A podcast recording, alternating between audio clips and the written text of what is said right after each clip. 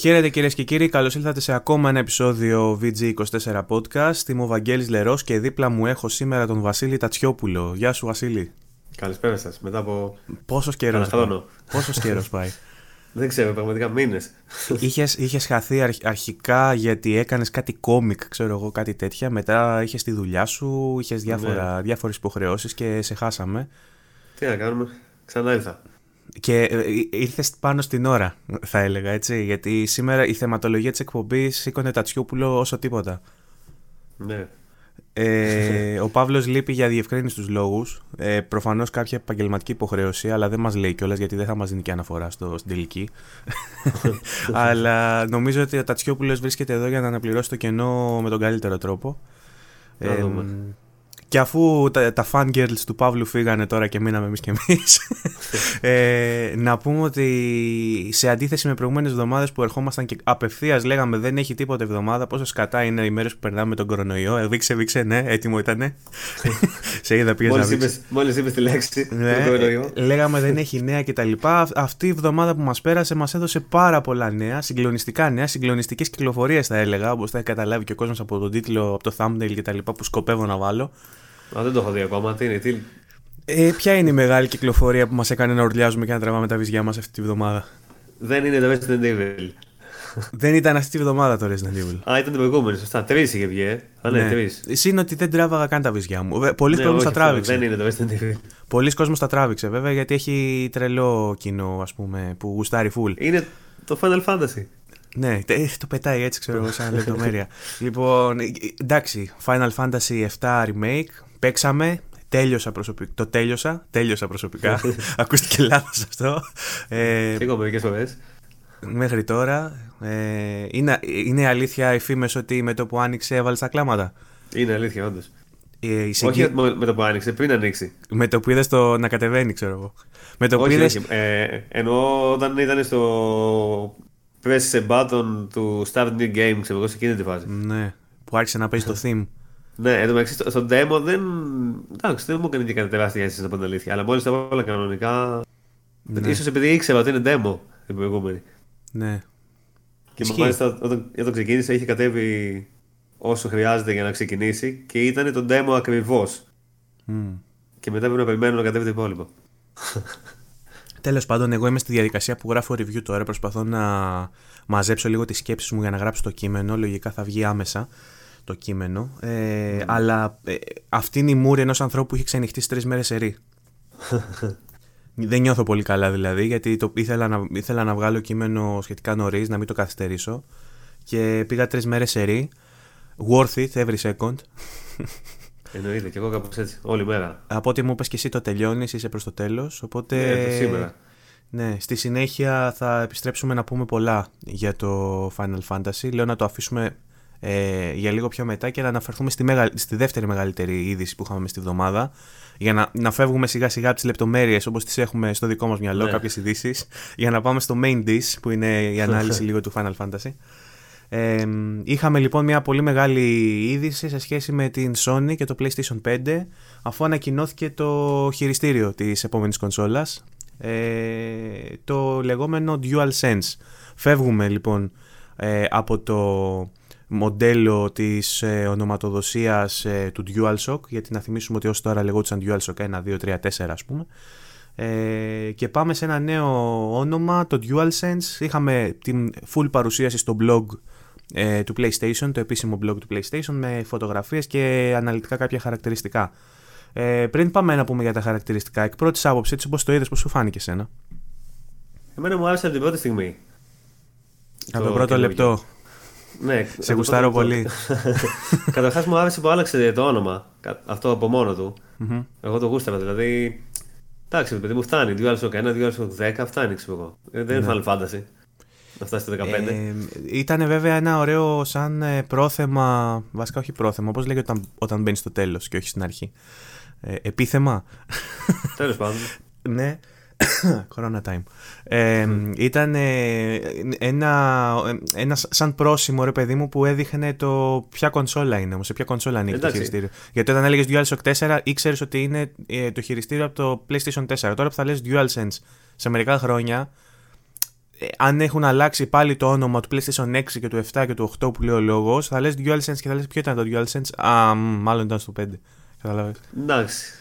Ενώ με Μικρό το- DualShock μικρό το 4, με DualShock 4 έλεγες εντάξει, είναι PlayStation 4. Αφού είναι DualShock 4, είναι PlayStation 4.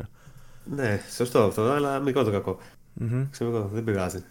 Η διχρωμία πώς σου φάνηκε; Μ' άρεσε πολύ εμφαν- οπτικά ο σχεδιασμός του, του χειριστηρίου.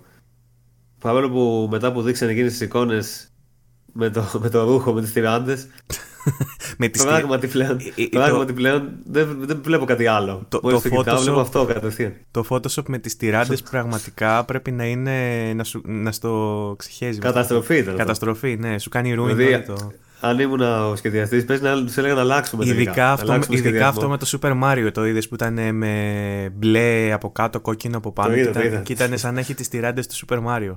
Αυτό ήταν Θα τον φοβερό. άλλαζα το σχεδιασμό εγώ. Θα τους έλεγα, παιδιά, εντάξει, okay, καλό ήταν, αλλά κάποιος το κατέστρεψε. Καλύτερα να αλλάξουμε το σχεδιασμό, το κάνουμε όπως ήταν πριν, δεν πειράζει. Την επόμενη φορά. Ναι, η φάση είναι. αλλά ότι... όχι, ήταν, είναι πολύ ωραίο Ναι, ναι. το καινούριο. Και Λοιπόν. είναι η πρώτη φορά που έχει κάποια. Δεν έχει εντάξει τώρα οι διαφορές. Δεν περίμενε κανείς να μην έχει τρίγωνο και τετράγωνο και χ, ξέρω εγώ. Αλλά δεν έχει χρώματα, ξέρω εγώ, στα κουμπιά. Δηλαδή αυτό Ναι. φαίνεται λάθος. Φαίνεται σαν να είναι χαλασμένη εικόνα. Ε, εγώ σκεφτόμουν κάτι άλλο. Το, είχα- το συζητήσαμε και στο chat και αν θες να το πούμε και τώρα. Ε, το γεγονός ότι ε, μ, λείπουν τα χρώματα ε, ίσως ε, μας οδηγεί στο συμπέρασμα ότι θα αλλάξει και το color scheme ε, του PlayStation όπως ας πούμε τώρα σου βγάζει Ε, button, σίγουρα. σου, βάζει- σου βγάζει τα button prompts ας πούμε ε, που σου λέει πάτα το χ Μπορεί να σου βγάλει τώρα ένα μπλε, ας πούμε, και να καταλάβεις με το μπλε ότι εννοεί το χ, ή να σου βγάλει ένα πράσινο και να καταλάβεις ότι εννοεί το δέλτα. Οπότε νομίζω ότι βοηθούσε λίγο. Δεν ξέρω τώρα πώς θα το κάνουν. Βοηθούσε, ναι. Βοηθούσε. Γιατί- Ήταν, ε, α, το, μετά από τόσα χρόνια πήγαινε μόνος του το μάτι. Ναι, ακριβώς. Αλλά σκε, Μόλις. σκέψου τώρα τους νέους παίχτες που, που δεν έχουν. Ε, γιατί εσένα ακόμα και τώρα, άμα σου πούνε πράσινο, σκέφτεσαι τρίγωνο, έτσι. Δεν θα αλλάξει αυτό. ναι, ναι. Ε, αλλά δεν, μπορούν, δεν θα μπορέσουν να το κάνουν σε λίγα χρόνια, ας πούμε, για την φουρνιά των παικτών που θα μάθουν να παίζουν σε αυτό το layout. Όντως. Ε, γενικά βλέπουμε μια αλλαγή στο color scheme της ε, Sony η οποία μας είχε συνηθίσει και σε πράσινα ε, Ναι. σε πράσινα είπα σε, Σε σε, πράσινα. μαύρα, Σε σε μαύρα. μαύρα χρώματα συνήθως δηλαδή στο launch έβγαινε η κονσόλα σε μαύρο με το χειριστήριο σε μαύρο ήταν απόλυτο το χρώμα και κάποια στιγμή στο μέλλον είχαμε κάποιο bundle ας πούμε κάποια ανακυκλοφορία ε, επανακυκλοφορία μάλλον της κονσόλας σε διαφορετικό χρώμα. Για παράδειγμα, εγώ το PlayStation 4 το πρώτο έχω σε λευκό, γιατί βγήκε όντως από, τις- από, τα- από τα πρώτα πρώτα πράγματα, από τα πρώτα χρώματα που βγήκε ήταν σε λευκό.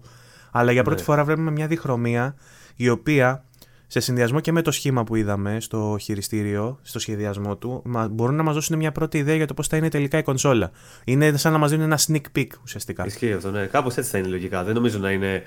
Παρόλο που να έχει το χειριστήριο αυτό το στυλ και η κονσόλα να έχει το παλιό στυλ, το μαύρο και λίγο πιο έτσι bulky, ας πούμε. Λογικά θα είναι πιο φου- φουτουριστικό γι' αυτό. Τίποτα φωτάκια μπλε θα έχει πάνω. όπως έχεις το Ουσιαστικά ναι, χειριστήριο, και ξέρω εγώ αυτό περιμένω. Ειδικά άμα δεις δηλαδή την περιοχή γύρω από το touchpad ε, του χειριστηρίου που, έχει, που είναι σαν να εξέχει αυτό το protrusion, πώς λέγεται, ε, ε, του, του touchpad, αλλά και το, του βασικού κορμού του χειριστηρίου που διαχωρίζεται από τους μοχλούς. Ε, Ναι. Αυτό ίσως παραπέμπει σε ένα σχεδιασμό που θα δούμε να υπάρχει μια βάση στην κονσόλα μαύρη πιθανότατα και από πάνω να έχει κάτι σαν exoskeleton, σαν, ε, σαν πλαστικό που να είναι σαν περίβλημα πάνω από το μαύρο και να έχει έτσι μια φουτουριστική, όπως είπες και εσύ, σχεδίαση ε, σε Ναι. δύο επίπεδα. Λευκό και μαύρο με κάποια Όντως. LED, ας πούμε, να... κάποιο LED strip. Ε, Πολύ πιθανό ακούγεται αυτό. Λοιπόν, ε, πέρα ε, το, του σχεδιασμού τώρα, για να πούμε και λίγα πράγματα για το ίδιο το χειριστήριο, λέγεται DualSense γιατί θεωρητικά ε, θα πάει ένα βήμα παραπέρα την εμπειρία του παίχτη όσον αφορά τις αισθήσεις του ε, και όταν λέμε αισθήσεις εννοούμε προφανώς το haptic, ε, το rumble, το, τη δόνηση τέλος πάντων που θα έχει, η οποία θα είναι, όπως είχαμε πει και σε προηγούμενα επεισόδια, ε, θα παραπέμπει περισσότερο σε αυτό του switch ε, το Rumble αλλά πιο εξελιγμένο ακόμα. Θα μπορείς δηλαδή να έχεις feedback από πολλά διαφορετικά πράγματα. Π.χ. λένε θα στοχεύεις με το τόξο και θα έχεις την αίσθηση ας πούμε της δόνησης που έχει η χορδή όταν τεντώνει και στο, και στο χειριστήριο το ίδιο με τη δόνηση αλλά και στις σκανδάλες οι οποίες θα έχουν και, στο αυτές πλήκτρο, feedback. ναι. Θα έχουν και αυτές feedback. Ε, Υπάρχει ένας ε, ελάχιστα διαφορετικό, διαφορετικό σχεδιασμό στα κουμπιά. Βλέπουμε από τις εικόνες ότι θα έχει Type-C ε, είσοδο για καλώδιο, οπότε θα φορτίζεται έτσι με έναν πιο universal ε, τρόπο. Όχι ότι το mini USB, mini micro ήταν στο, στο DualShock 4, θυμάσαι το... Ε, Νομίζω μήνυ ήταν. Σαν, του, σαν, τον, σαν του κινητού τέλος πάντων ήταν Νομίζω, και εκεί. Ναι. Και αυτό Universal ήταν. Δεν θυμάμαι αν είναι mini micro, τα μπερδεύω πάντα. Κανείς δεν είχε πρόβλημα με αυτό. Όλοι το φορτίζαν όπου θέλουν. Ναι. Κανένας δεν είχε πρόβλημα. Απλά το Type-C πρώτον μπαίνει όπως και να το βάλεις. Δεν, δεν έχεις αυτό ναι. το παράδοξο με το USB που το βάζεις την πρώτη φορά, δεν μπαίνει, το ξαναβάζεις, το ξαναβάζεις. Ε, πρώτον. Και δεύτερον είναι πιο ανθεκτικό λένε. Πολύ πιο ανθεκτικό από το, ε, από το mini και το micro ας πούμε. Το μεταξύ... Και εντάξει τώρα από μπαταρίες ε, όπως το Xbox, εγώ αυτό δεν το μπορώ αλήθεια. Και όμως είδα επιχειρήματα που το, που το, πώς το, το υποστηρίζουν. Ναι, έχει, έχει. Το, Προφανώς, το, το, το, το υποστηρίζουν στο Xbox, ότι και καλά είναι ναι, ναι, ναι καλύτερο. ε, έχω, δει επιχείρημα, έχω δει επιχείρημα, ας πούμε, ότι άμα σου χαλάσει στο PlayStation 4, στο PlayStation 4 αν σου χαλάσει το DualShock δεν μπορείς να αλλάξει μπαταρία. Που είπαμε τέλος πάντων έχεις αντίχειρες και μπορείς να ανοίξεις το χειριστήριο με ένα κατσαβίδι. Εκτό από αυτό. Εκτός από αυτό όμως. Εμένα, ας πούμε, δεν μου έχει χαλάσει ποτέ. Και καλά, κάποιους τους ενοχλεί ότι πρέπει όλη την ώρα να έχει συνδεμένο το καλώδιο, πούμε, για να ξαναφορτίζει. Ναι, αλλά απ' την άλλη, εγώ πόσες φορές μου έχω τελειώσει τι μπαταρίες του χειριστήριου του Xbox χωρίς να καταλάβω πώς μου τελειώσανε και τι. Δεν το αφήσω ανοιχτό, πούμε, και τέτοια και να μου τελειώσει και να μην έχω στο σπίτι μπαταρίες. Και να είναι αργά το βράδυ. Mm-hmm. Και δεν μπορώ να παίξω, ξέρω. Πρέπει να το συνδέσω αναγκαστικά. Οπότε τι νόημα έχει. Τέλος πάντων, θέλω να σου πω ότι κάποιος κόσμος θέλει να έχει έτοιμο το battery pack, ας πούμε, και να το, να το βγάζει ναι. και να κάνει reload, ρε παιδί μου, να μην χρειάζεται να, να ψάξει το καλώδιο όταν το αδειάσει και να παίζει με ένα καλώδιο να τραβάει καλούμπα. Εντάξει, έχει θετικά, δεν μπορώ να πω ότι δεν έχει κάποια θετικά. Παρ' όλα αυτά, εγώ προτιμώ σίγουρα, χωρίς καμία αμφιβολία, του PlayStation το στυλ. Βέβαια, απ' την άλλη, για να μην ακούγομαι ότι είμαι fanboy, προτιμώ να χειριστεί το Xbox γενικότερα. Οπότε. Ναι. Μου αρέσει καλύτερο χειριστήριο Xbox. Πάντω αυτό. Λένε το καινούριο. Το DualSense μοιάζει. Ναι, γιατί δεν με μοιάζει, αφού είναι το καλύτερο χειριστήριο. Ναι. Ε, ε, έγραψα και στο group εντωμεταξύ. Το πρώτο πράγμα που μου ήρθε στο μυαλό είναι ένα DualShock 4 να φοράει το κουφάρι του Xbox One ναι. S χειριστηρίου. Γιατί έχει, είναι έτσι σαν ξεχωριστό το πλαστικό και είναι σαν να έχεις βάλει από πάνω. Ε, κάποιοι θα έλεγαν ας πούμε, ότι το DualShock 4 είναι πιο μικρό, έτσι δεν γεμίζει το χέρι τόσο ωραίο όσο γεμίζει το Σίγουρα θα είναι πιο μικρό. Οπότε είναι σαν να γεμίσανε το χέρι ας πούμε, με, το, με το προφίλ το όγκου του Xbox One S, κρατώντας όμως το layout του DualShock 4, έτσι. Ναι. Που, ε, πολλοί λένε ας πούμε ότι γιατί ακόμα μένουν τα αναλογικά σε αυτή τη θέση που μένουν. Κάποιοι λένε ας πούμε που είναι πιο φίλοι του Xbox ότι η πιο εργονομική θέση και πιο βολική για τα χέρια, για το, τουλάχιστον για το αριστερό αναλογικό, είναι ψηλά. Ότι θα έπρεπε να είναι ψηλά η θέση του αναλογικού. Αλλά περιορέξεις σκολοκυθόπιτα, έτσι. Δεν ξέρω, εμένα μου αρέσουν και τα δύο σε αυτό το θέμα, δεν με ενοχλεί. Ναι. Έχω συνηθίσει Εντάξει, δηλαδή. Έχω συνηθίσει και με τους μοχλούς να βρισκόνται σε χαμηλή θέση. Δεν είναι ότι με ενοχλεί ιδιαίτερα. Ναι, ναι. Και εγώ και τα δύο. Όποτε αλλάζω και παίζω Xbox, δεν μου, δεν μου φαίνεται κανένα καλύτερο από τα δύο προσωπικά. Μου αρέσουν και τα δύο. Και χαμηλά και ψηλά. Mm-hmm. Βέβαια, εντάξει, η αλήθεια είναι ότι παρόλο που προτιμώ το Xbox το χειριστήριο σε γενικές γραμμές, για αυτό που είπες, επειδή σου γεμίζει τα χέρια και είναι μεγάλο. Η αλήθεια είναι που στο PlayStation είναι πιο αναγνωρίσιμο χειριστήριο. Δηλαδή, χ, τρίγωνο και αυτά είναι Παίζω Xbox και λέω πάτα χ, ας πούμε. Έχει, ναι, έχεις αυτό το πράγμα, το παθαίνεις εσύ όταν παίζεις PC, ας πούμε. Ξέρεις τι παθαίνω ναι, εγώ; Ε, ε, το DualShock είναι το main drive μου. Δηλαδή με αυτό παίζω συνήθως ακόμα και στο PC. Δηλαδή όταν θέλω να παίξω στο PC με χειριστήριο, συνήθως βάζω το DualShock 4. Αλλά πολλά παιχνίδια έχουν το layout του Xbox. Το Xbox, ναι. Έχω αρχίσει και το καταλαβαίνω, αλλά τώρα ε, ε, έχω βάλει ξέρω εγώ να παίξω με την κοπέλα μου και της έχω δώσει να κρατήσει DualShock και βγάζει στο, στην οθόνη πάτα το Χ. Και αρχίζει τώρα και πατάει το χ στο DualShock, ενώ εννοεί το χ, δηλαδή το τετράγωνο. Άντε τώρα να εξηγήσεις την κοπέλα σου. Και μάλιστα έχει και το ίδιο χρώμα το χ συγκεκριμένα, δεν κάνω λάθος. Είναι μπλε. Στο, στο Xbox είναι μπλε όλο το κουμπί, ναι, ενώ στο, στο PlayStation είναι, χ, το, είναι σε, πάνω σε γκρι, το, το χ είναι μπλε, ας πούμε. Ναι. Άντε, γεια. Λοιπόν, αλλά και εγώ ίδιος μπερδεύομαι πολλές φορές. Δηλαδή σε, QT, σε quick time events, ας πούμε, στο PC έχει τύχει να κάνω λάθος και, και μου είχε συμβεί και το αντίστροφο. Έπαιζα στο Final Fantasy τη φάση με το cross dressing που χορεύεις. Ναι. Και μου έβγαζε, ξέρω εγώ, πάτα το χ και πάτσα τετράγωνο. Δηλαδή έχασα το perfect score επειδή μπερδεύτηκα με το layout του Xbox. Λόγω αυτού ε, του. τα χρώματα. Λόγω αυτού του πήγαινε Ήρθε λοιπόν η ώρα εκτός από crossplay να έχουμε και cross layout. Τι λες; Ναι. να έχουμε τα ίδια κουμπιά παντού. Ξέρω εγώ, από τη μία δεν θα ήταν άσχημα, γιατί ειδικά όταν παίζεις και στις τρεις κονσόλες και στο Switch είναι λίγο εκνευριστικό. Το Switch είναι άλλη περίπτωση πάλι. Τελείως που, που είναι διαφορετικά, δεν το, βγάζει νόημα. το θετικό κουμπί, είναι εκεί που βρίσκεται το Omicron, το στρογγυλό Ναι. στο PlayStation. Οπότε ε, παίζοντας. Ε, τι να σου πω τώρα. Παίζοντας ένα RPG, παίζοντας Pokémon για παράδειγμα ή Animal Crossing, για να δεχτείς κάτι, πατάς, ξέρω εγώ, το Α, το οποίο βρίσκεται εκεί που βρίσκεται το στρογγυλό, και μετά γυρνώντας να παίξει, ξέρω εγώ, Persona στο PlayStation, το θετικό είναι το Χ. Που είναι κάτω. Στην Γιατί, Ιαπωνία, πραγματικά, δηλαδή; στην Ιαπωνία όμως είναι ανάποδα το Χ με το όμικρον. Ναι. Πολλά, πολλές ωραίες. Πραγματικά γιατί; Και στο, θυμάμαι παλιά στο Metal Gear Solid ήταν ανάποδα. Ναι. Οκ, είχαμε αποχωρήσει από το πλατό. Δεν πειράζει. Λοιπόν, συμβαίνουν αυτά στις ζωντανές εκπομπές που είναι κονσέρβα.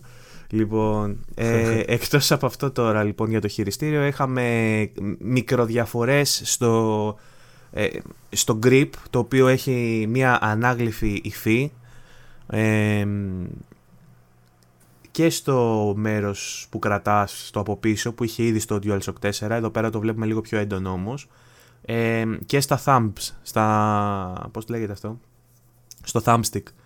Λοιπόν επίσης έχουμε ε, μικροφωνάκι ενσωματωμένο στο χειριστήριο και εδώ θέλω να μου πεις το σχόλιο σου Ωραίο. για αυτούς που φοβούνται ότι το μικρόφωνο θα τους ακούει 24 ώρες 24 ώρο και ότι θα τους φακελώνει Ε, το σχόλιο μου είναι ότι ακόμα και να ισχύει αυτό, όντως, και πράγματι να σε ακούνε. Εντάξει, δεν, δεν λέμε και τόσο σημαντικά πράγματα, δεν ξέρω. Δηλαδή, ποιος ακούει το FBI, ας πούμε, και η CIA. Δεν λέω κάτι καθημερινά που άμα το πιάσει η CIA θα το χρησιμοποιήσει εναντίον μου, ας πούμε. Κανείς δεν ενδιαφέρεται Εντάξει. για αυτά που λέω. Οπότε ας, ακούστε ελεύθερα, δεν πειράζει. CIA, ακούστε με. FBI. Got you bro, ξέρω εγώ, σου στέλνει μήνυμα το FBI στο. ε, κοίτα, είναι ανήθικο, αλλά ότι δεν μπορεί να μας επηρεάσει δεν μπορεί στο, στη- στην παρούσα φάση. Γιατί δεν, επειδή έχουμε δει και Black Mirror, δεν ξέρεις τι γίνεται στο μέλλον. Εντάξει, ναι, ακόμα είναι νωρίς. άμα μείνει μέχρι εκεί ότι απλά ακούει για να σε. Για διαφημιστικά για, τέτοια. Για τέτοιους σκοπούς. Αν και να σου Δεν πω την είναι ωραίο σαν αλήθεια, ιδέα, είναι είναι, αλήθεια. είναι Σαν ιδέα- λίγο, είναι λίγο ενοχλητικό να μιλάς με την κοπέλα σου να λες ερωτόλογα και μετά, να σου βγάζει, μετά από λίγα δευτερόλεπτα να σου βγάζει στο facebook διαφήμιση Πρίαμος ας πούμε. Ναι, Ε, ισχύει. ή Βέβαια, να μπορεί να σε βοηθήσει λες- κιόλας. Ή να λες π.χ. ότι. Α, ε, μου έχει τύχει, ξέρω εγώ, να, λέω, να μου λέει η γιαγιά μου ότι πονάει το γόνατό μου και μετά να μου βγάζει διαφημίσεις για αρθροσκοπήσεις και για αρθροπλαστικές σε εγρίε. Βοηθάει, είδες. Ναι, ρε παιδί μου, αλλά θέλω να σου πω ότι είναι λίγο ανήθικο το. Λίγο ανήθικο. Λίγο, λίγο awkward ε, με την έννοια του, των δικαιωμάτων τελευταίας γενιάς που λένε. Το να συζητάς εσύ κάτι και στα επόμενα μέσα δευτερόλεπτα το κινητό σου να έχει καταλάβει ακριβώς τι, ακριβώς τι λες τώρα. Δεν μιλάμε για λέξεις κλειδιά μόνο. Για πολύ συγκεκριμένες καταστάσεις και να σου πετάει μπαμ sponsored. Αυτό είναι λίγο awkward. Τώρα, ε, από τη στιγμή που το κάνει όμως το κινητό σου και μπορεί να σου βγάλει πραγματικά διαφήμιση για οτιδήποτε, τι μπορεί να ακούσει το PlayStation και να σου βγάλει διαφήμιση. Δηλαδή, Ναι, ισχύει. Δηλαδή, τι τύπου, παραπάνω θα να κάνει. σου πω εσένα για την Nike για τον Ολυμπιακό και να μου βγάλει διαφήμιση αγορά στο Pro Evolution. Ναι, ωραία. Εντάξει, κάντο. Τι να σου πω. Τι άλλο ξέρω εγώ. Ότι δεν μπορώ να σκεφτώ καν τι θα μπορεί να γίνει σε παρόμοιο στυλ. Γιατί αλλιώς, ας πούμε, θα πεις. Είδες όμως τι βοηθητικό. Κάθε στο βράδυ με το Xbox δεν έχω μπαταρίες, θα πεις. Και θα σου βγάλει διαφήμιση 24 ώρα περίπτερα. Ναι, ισχύει. ε, αλλά υποθέτω λόγω των νόμων που υπάρχουν πλέον για όλα αυτά θα υπάρχει και επιλογή μέσα στο μενού να το κλείσεις αυτό για, το, για τα data ας πούμε, που μοιράζεσαι με το PSN. ναι, αλλά θα, θα κλείνει όντως; Φήμες λένε ότι το χειριστήριο της Sony το καινούριο κατασκευάζει τον κορονοϊό και τον διασπείρει. λοιπόν, αυτά για το DualSense. Δεν ξέρω αν έχεις να σχολιάσεις κάτι ακόμα. Όχι, δεν. Εμένα το, χειριστή, το, το μικρόφωνο μου άρεσε όντως. Γιατί. Με, με ψήνει γενικά το μικρόφωνο στο χειριστήριο. Με τα ακουστικά, εντάξει, ρε παιδί μου. Ναι. Πολύ... Επίσης, ελπίζω, αφού έχει πάλι touchpad, ελπίζω αυτή τη φορά να κάνει κάτι το touchpad. Έλα ρε, λειτουργούσε το στο προηγούμενο- DualShock, απλά δεν ήταν καλό. Ε, αλλά φίλε, λειτουργούσε. Όχι. Θέλω να πω ότι δεν το αξιοποίησε κανένας. Δηλαδή έπαιζες 100 παιχνίδια και τα δύο είχαν touch λειτουργίες, ξέρω εγώ. Να σου πω Και πώς αυτές το, οι δύο να σου πω ήταν πώς το κάτι έχω μαλακίες, αξιοποιήσει εγώ. Βασικά, ε, μια πολλή υλοποίηση στο Touch είχαν τα, τα πρώτα παιχνίδια με το Infamous, έχουμε πει. Το Infamous, το Second Son είχε τα πάντα για το χειριστήριο. Μέχρι που το σήκωνες στο χειριστήριο, ε, πώς το λένε, κάθετα και το έκανες έτσι και έκανες σαν spray και έβαφες, ξέρω εγώ, σαν graffiti. Είχε άπειρα πράγματα στην αρχή. Ε, Ναι, αλλά- Ναι. Πολύ λίγα παιχνίδια και κυρίως στην αρχή που θέλουν να δείξουν και καλά τι, τι κάνει το χειριστήριο. Θυμάμαι ότι το Heavenly Soft είχε ωραία σκηνικά. Όχι, αυτό είναι το PlayStation 3, τι λέω. Και πάλι. Το Playroom είχε 3, πολλά gimmicks που το... ήταν ε, δωρεάν με το που κατέβαζες με την κάμερα του PlayStation και έπαιζες. Ναι, θέλω να πω ότι από το, και από το 3 ακόμα. Όχι το 4 κάτω το PlayStation, και από το 3 ακόμα. Οι λειτουργίες αυτές με το. Όπως έχει το Switch που χρησιμοποιεί πιο συχνά το γυροσκόπιο και αυτά στο PlayStation. Υπήρχαν όλα γενικά. Μπορείς και να σημαδέψεις με το χειριστήριο και όλα αυτά και touchpad είχες και τα πάντα. Και απλά υπήρχαν εκεί σε φάση ότι κοιτάξτε, έχουμε και αυτά. Μπορούμε και εμείς να τα κάνουμε. Δεν τα κάνει μόνο η Nintendo. Ναι, ισχύει. Αλλά το touchpad, ας πούμε, εμένα στα περισσότερα παιχνίδια μου ήταν τελείως άχρηστο. Και όταν δεν ήταν άχρηστο, οι λειτουργίες που έκανε το touchpad θα μπορούσαν να γίνουν καλύτερα χωρίς το touchpad. Ναι. Οπότε Δηλαδή, Συνήθως έμπαινες δηλαδή στο φώτο μου, όταν είχε τον χάρτη, ξέρω εγώ, σε άβολες ναι. κινήσεις. Το οποίο όταν έκανες και touch ταυτόχρονα μέσα στο χάρτη σου άλλαζε και tab, οπότε ποτέ δεν κατάφερες να μπεις κατευθείαν στο μενού. Ή που είχες σε μερικά παιχνίδια ότι άμα πατήσεις στο κάτω με, δεξιά μέρος, ας πούμε, ανοίγει αυτό το μενού, θα πατήσεις το κάτω αριστερά, ανοίγει το άλλο. Άσε με, φίλε. δηλαδή θέλω να θυμάμαι λιγότερο κομπιά, μην μου βάζεις καινούργια. Σε ποιο παιχνίδι ήταν αυτό, ναι, που πάταγες το touch στην αριστερή μεριά και στη δεξιά; Δεν θυμάμαι, το έχω δει και εγώ. Στο Horizon ήταν, δεν θυμάμαι, σε κάποιο τέτοιο παιχνίδι της Sony. Μπορεί, μπορεί. Μπορεί να το ε, ε, βέβαια, εμένα μου έχει χρησιμεύσει και στο PC το touch γιατί το χρησιμοποιούσα από ντίκι. Ναι, αλλά βάλτε λίγο μεγαλύτερο. Το καινούργιο φαίνεται πιο μεγάλο. Το καινούριο βασικά πρέπει να, είναι, να έχει μεγαλύτερη ευαισθησία. Πρέπει να ναι. καταλαβαίνει καλύτερα το. Και πιο μεγάλο φαίνεται. Καταρχάς, ανοίγεις το πλάι προς τα πάνω, σαν ε, παγωτό χωνάκι, πώς να το πω. Οπότε έχει αναγκαστικά μεγαλύτερη επιφάνεια, έχω την εντύπωση. Σαν παγωτό κυπελάκι είναι. Αλλά... Κυπελάκι, ναι, σωστά. Στονάκι με λίγο μπορεί να μην, μπορεί να έκταση. Ναι. Μπορεί να μην είναι sensitive στις άκρες. Μπορεί να έχει μόνο ένα συγκεκριμένο πεδίο που πιάνει. Όχι, όντως. Δεν ξέρω πώς. Τέλο πάντων, όπως και να έχει, όσο καλό και να είναι, ό,τι και να είναι, το θέμα είναι να το βάλουν στα παιχνίδια. Γιατί άμα δεν το έχει κανένα παιχνίδι, το χρησιμοποιείτε, ό,τι και να είναι. Δεν έχει νόημα. Στο 4 δεν πολύ σπάνια.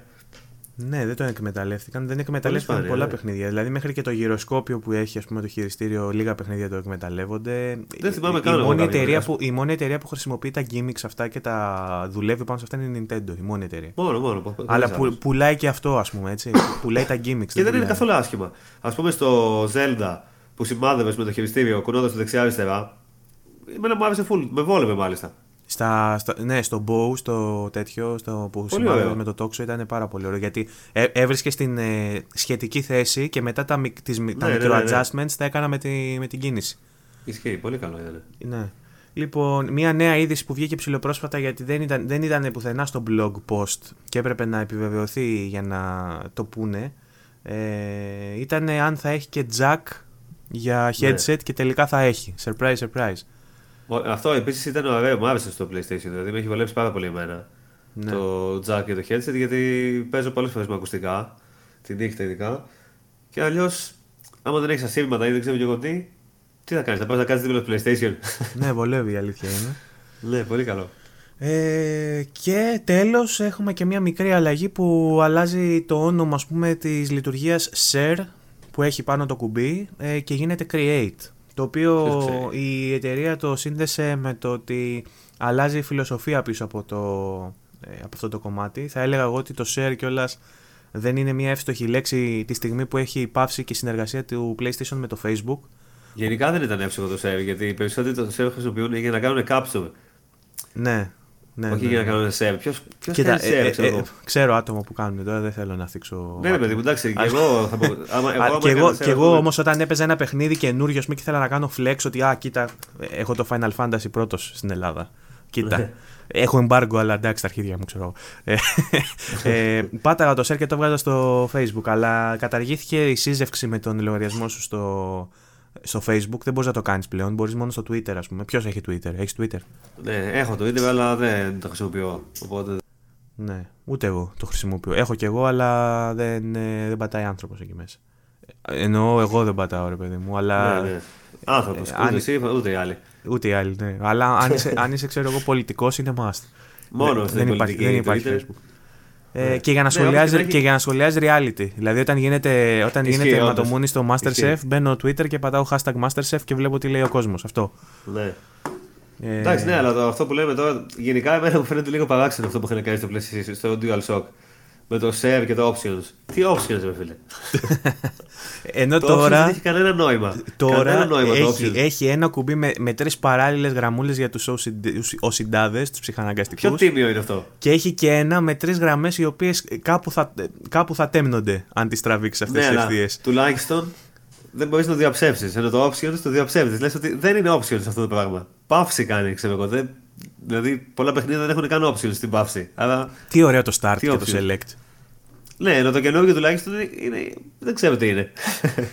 Ακόμα για να πω ότι δεν ισχύει. Είναι κάτι. Ναι. Τέλος Create, πάντων, τώρα το- το create πάλι το share θα είναι πάλι το ίδιο. Μπράβο.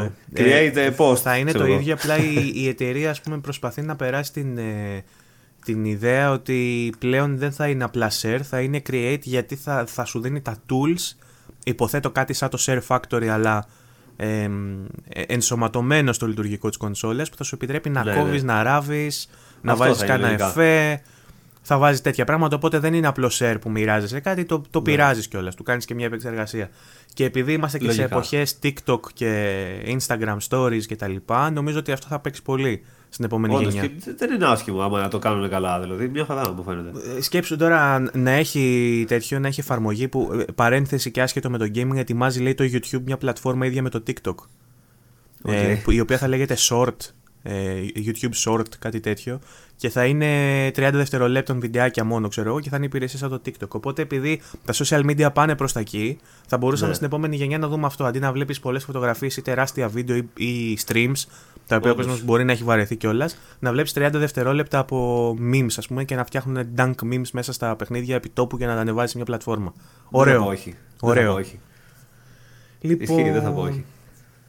Αυτό για το DualSense, το χειριστηριάκι. Ε, και αυτό ήταν το δυνατό νέο της εβδομάδας. Θα σε περάσω τώρα σε πιο μικρά νέα, έτσι να τα δούμε. Και δεν ξέρω με ποιο να σου αρχίσω να σου λέω. Ε, θα σου πω το πιο βασικό. Ε, είχαμε πει σε προηγούμενο επεισόδιο και είχες δει και εσύ λογικά στα νέα μας που είχαμε μιλήσει για την ακύρωση της ε3. Είχε βγει και Ναι. ένα νέο που έλεγε ότι θα τη δούμε την ε3 τελικά του χρόνου και συζητούσαμε με τον Παύλο για το timing αυτής της ανακοίνωσης. Δηλαδή, πάνω που ακυρώνεις, ανακοινώνεις για του χρόνου, σε φάση ε, ρίχνεις αλάτι στην πληγή ότι δεν θα έχουμε ε3 και μας λες για του χρόνου, εντάξει. Λοιπόν, αλλά είχε πει ε, η, η ε3, η, ο, ο ESA, ε, η ESA τέλος πάντων, ε, η, ο οργανισμός Entertainment Software Association, ε, που οργανώνει την ε3, είχε πει ότι υπάρχει πιθανότητα να δούμε μια online ε3 φέτος, με, Ναι. με κάποιο ε, μοναδικό experience έλεγε όπως είχαμε στα Game Awards κτλ. Ε, έχουμε μια επίσημη, ένα επίσημο statement τώρα που λέει ότι δεν θα γίνει κάτι τέτοιο τον Ιούνιο, οπότε δεν θα Εντάξει. έχουμε ούτε σε ηλεκτρονική μορφή ε3 φέτος. Και εγώ δεν έχει σταματήσει η ε3 μετά τα τελευταία χρόνια. ναι, στα- ε, νομίζω ότι δεν πρέπει να είσαι τόσο ακραίος στις τοποθετήσεις Δηλαδή- σου, γιατί θα γίνουμε δύο σε αυτό το stream και λείπει και η φωνή της λογικής. Λείπει ο Παύλος για να μας φέρει σε τάξη. Να σου πω κάτι, πραγματικά όμως. Εγώ αλήθεια όμως. Εντάξει, όχι να σταματήσει, ρε παιδί μου. Κοίτα, αλλά- θα, ναι, έχουμε συμφωνήσει τελευταία μεταξύ χρόνια μας έχουμε συμφωνήσει υπήρχε μεταξύ μας ότι το μοντέλο που πρέπει να δούμε είναι περισσότερο σαν των Game Awards. Δηλαδή κάτι έτσι πιο Ναι. online, με, πιο διαδραστικό με τον κόσμο, να δίνουν demo να κατεβάζουμε ταυτόχρονα. Τέτοια πράγματα. Ε, Ναι, εγώ τώρα το. Η E3 τα τελευταία χρόνια, ειδικά η φετινή. Εντάξει, δεν, δεν με συγκίνησε και ιδιαίτερα. Δηλαδή, δεν μ' άρεσε το, ο- όλη η φάση της σαν παρουσίαση. Ναι. Δηλαδή, εντάξει.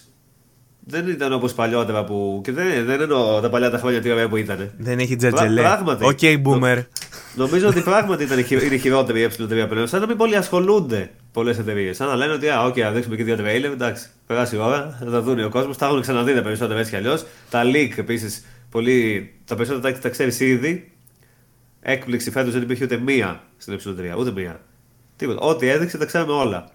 Φέτος, Νομίζω εντάξει. ότι είναι ο πιο, ο πιο ακριβός τρόπος να κάνεις ένα post-sponsored το να πας στην ε3. Πραγματικά, ναι.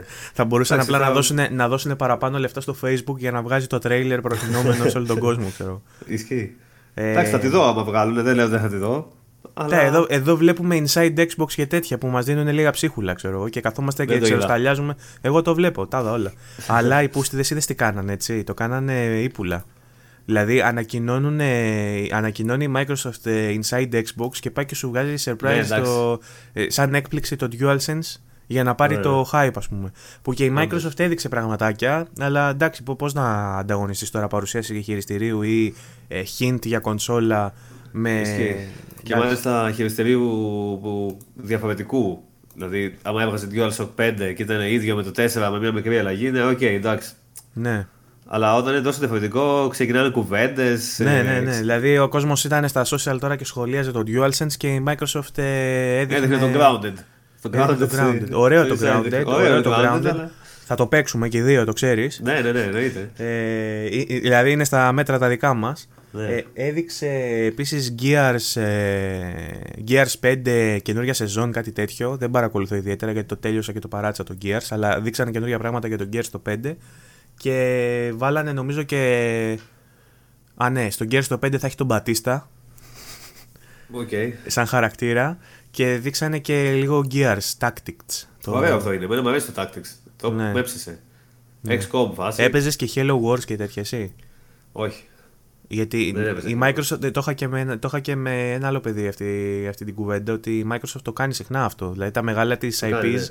όπως η Sony τα κάνει rhythm games και τα κάνει dance, το Ναι, Persona, ξέρω και αυτά που τα κάνει και που βάζουν χαρακτήρες να χορεύουν. ε, και η Nintendo κάνει τέτοια πράγματα. Η, η Nintendo βασικά τους βάζει στο Smash. Στο Smash. Ναι, αυτό είναι που κάνει η η Nintendo. Ισχύει. Η Sony τους βάζει να χορεύουν σε κάποιο rhythm game. Η Microsoft κάνει strategy παιχνίδια spin-off. Ναι, όχι, εντάξει, όμω ωραία είναι αυτά τα spin-off. Δηλαδή, Από, από όλες τις περιπτώσεις το προτιμώ, να σου πω την αλήθεια. Κι εγώ. Γιατί είναι, σίγουρα. αρ- είναι αρτιότατα τα παιχνίδια αυτά, ας πούμε, σαν strategy, ενώ τα άλλα είναι σαν fan service. Τα, οι άλλες περιπτώσεις που λέω. Ναι, όντως. Ε, αλλά έδειξε κάποια πραγματάκια ακόμα η Microsoft. Υπάρχει και το βιντεάκι, αν θέλει ο κόσμος να μπει να το δει. Αν, σε περίπτωση που το χάσε το Inside Xbox, μπορεί να το ψάξει στο YouTube να το δει. Λοιπόν, Δεν το είδα αυτό. και ούτε θα το δω. Μα, μα- μου άρεσε η τοποθέτησή σου, χρήσιμη. Διάβασα τι έδειξε, είδα λίγο το Grounded, εντάξει. Καλά, Δεν με, είχε την- χρόνο. με, την, με την ίδια λογική θα μπορούσα να μου πεις ότι δεν είδα ούτε τη, το, ε, την παρουσίαση που έκανε ο Cerny, ξέρω εγώ, στο PlayStation. Απλά είδα ένα blog post με επιγραμματικά τι είπε. Ε, τε- η αλήθεια είναι ότι τα περισσότερα τα βλέπω μετά. Ναι. Αλλά την Inside Ε, Xbox όμως δεν βλέπεις. Inside Xbox δεν είδα, όχι. Μπορεί- Δεν ξέρω. Διάβασα τι έδειξε και δεν, εκείνη τη στιγμή δεν είχα πολύ χρόνο. Οπότε αυτά που έδειξε είπα, ναι, οκ, εντάξει. Τέλος πάντων. Άσχημα δεν ήταν, αλλά. Θα δούμε, θα δούμε. Ε, πιστεύω έρχονται πραγματάκια. Βέβαια, είπαμε, έχουμε πει πολλές φορές ότι η φάση που περνάμε με καραντίνες και τέτοια επηρεάζει full. Οπότε τις ανακοινώσεις που μπορεί να περιμένουμε θα πρέπει να κάνουμε λίγο πίσω και να, να έχουμε στο πίσω Σίγουρα. μέρος του μυαλού μας που μπορεί να, να αργήσουμε να τις δούμε. Ε, και μια παρόμοια Ναι, είδηση. α, Καθυστερούν πολλά. Κι άλλο που εκτός από το Last of Us, OK. Καθυστέρησαν κι άλλα. Είδα κι άλλα διάφορα που καθυστερήσαν που δεν το ήξερα. Α πούμε το Wasteland 3. Ναι, Καθυστερεί εξαιτίας του κορονοϊού πάλι. ναι. Κρίμα. Ε, μία είδηση που μας έρχεται από Ιαπωνία λέει πως ε, η Zero, όχι το νησί, η Zero είναι Computer Entertainment, ε, Computer Entertainment Rating Orga- Organization της Ιαπωνίας. Όπως εδώ έχουμε στην Ευρώπη το PEGI ή στο, στην Αμερική έχει PEGI Zina που το... λέμε. Πώς λέγεται, PEGI δεν λέγεται, PEGI 12 δεν λέει. Πέγγι λέγεται, ναι. Ε, Γκαρσόνα Βου. Ε, ή, στο, ή στην Αμερική έχουν το SBR, πώς λέγεται. Αν δεν κάνω λάθος, έτσι λέγεται. Ε, στην Ιαπωνία έχουν το Siro. Ε, μπορεί να λέγεται και Kero ή Sero, αλλά Siro Τέλος μου, πάντων, δεν μου, πειράζει. ακούγεται, μου, ασ- μου ακούγεται πιο ωραίο, σαν το Sekiro, ξέρεις, ακούγεται λίγο πιο... Ναι. Έτσι το λέω. εγώ. Λοιπόν, αυτός ο οργανισμός λοιπόν λόγω του κορονοϊού έχει κλείσει. Που σημαίνει τι, ότι δεν μπορούν να γίνουν rating παιχνίδια. Και τι συμβαίνει όταν δεν γίνονται rating τα παιχνίδια, δεν μπορούν να κυκλοφορήσουν στην αγορά. Που σημαίνει ότι παιχνίδια που δεν έχουν γίνει ακόμα gold και δεν έχουν γίνει rated, δεν μπορούν να κυκλοφορήσουν στην Ιαπωνία ακόμα. Πώς φαίνεται Ναι. αυτό; Σιωπηλός σε βλέπω. Τι θα κάνουν με αυτό άραγε; Δεν μπορεί να το αφήσουν έτσι ότι, οκ, δεν γίνεται rated, δεν το βγάζουμε. Τελείωσε. Unrated. Θα γίνουμε δολοφόνοι όλοι έτσι. Pa- Parental advisory, πώς λέγεται στο. Ε, Θα υπάρχει κάποια πλάγια. Θα λύση, υπάρχει, δεν αυτό μπορεί. λέω όμως. Θα υπάρχει ή απλά από εδώ και πέρα μέχρι να ξανανοίξουν τα οι rating υπηρεσίες δεν θα δούμε άλλο παιχνίδι να κυκλοφορεί. Ε, δεν γίνεται αυτό. Από, αυτά, από αυτά που δεν έχουν γίνει gold, λέω έτσι. Αυτά που έχουν γίνει gold και έχουν ναι, ναι. πάρει rating θα κυκλοφορήσουν. Αυτά που έχουν βγει, εντάξει, ναι. Ε, ανησυχεί πολλοί κόσμος όμως ότι χωρί ratings δεν μπορεί να κυκλοφορήσει στην Ιαπωνία. Και αν είναι να μην βγει στην Ιαπωνία, ακόμα και αν δουλεύει η Peggy ή η Βλαχάρα. Ακόμα και αν δουλεύει ρε παιδί μου η, η αντίστοιχη ευρωπαϊκή υπηρεσία ή η αμερικάνικη υπηρεσία, λόγω του ότι στην Ιαπωνία και στην ασιατική αγορά, ας πούμε, ενδεχομένως δεν μπορεί να κυκλοφορήσει το παιχνίδι, μπορεί να πάει πίσω, πίσω κάποιες κυκλοφορίες. Ακόμα δηλαδή ναι. κάτι που μας ανησυχεί, γιατί έχουμε πει ρε παιδί μου ότι ναι, έχει να κάνει και με το εμπόριο, έχει να κάνει και με το, με το ότι δεν κινείται η αγορά, έχει με το ένα μετά αλλά υπάρχουν και πιο πρακτικά ζητήματα και αυτό είναι ακόμα ένα πούμε, που μας φοβίζει για το τι θα γίνει. Όντως. Λοιπόν, να σε πάω τώρα σε κάτι πιο αισιόδοξο. Disco Elysium έχεις παίξει; Πολύ λίγο, όχι όσο θέλω. Λοιπόν, νομίζω είναι η ευκαιρία σου να παίξεις κάνοντας και ένα review.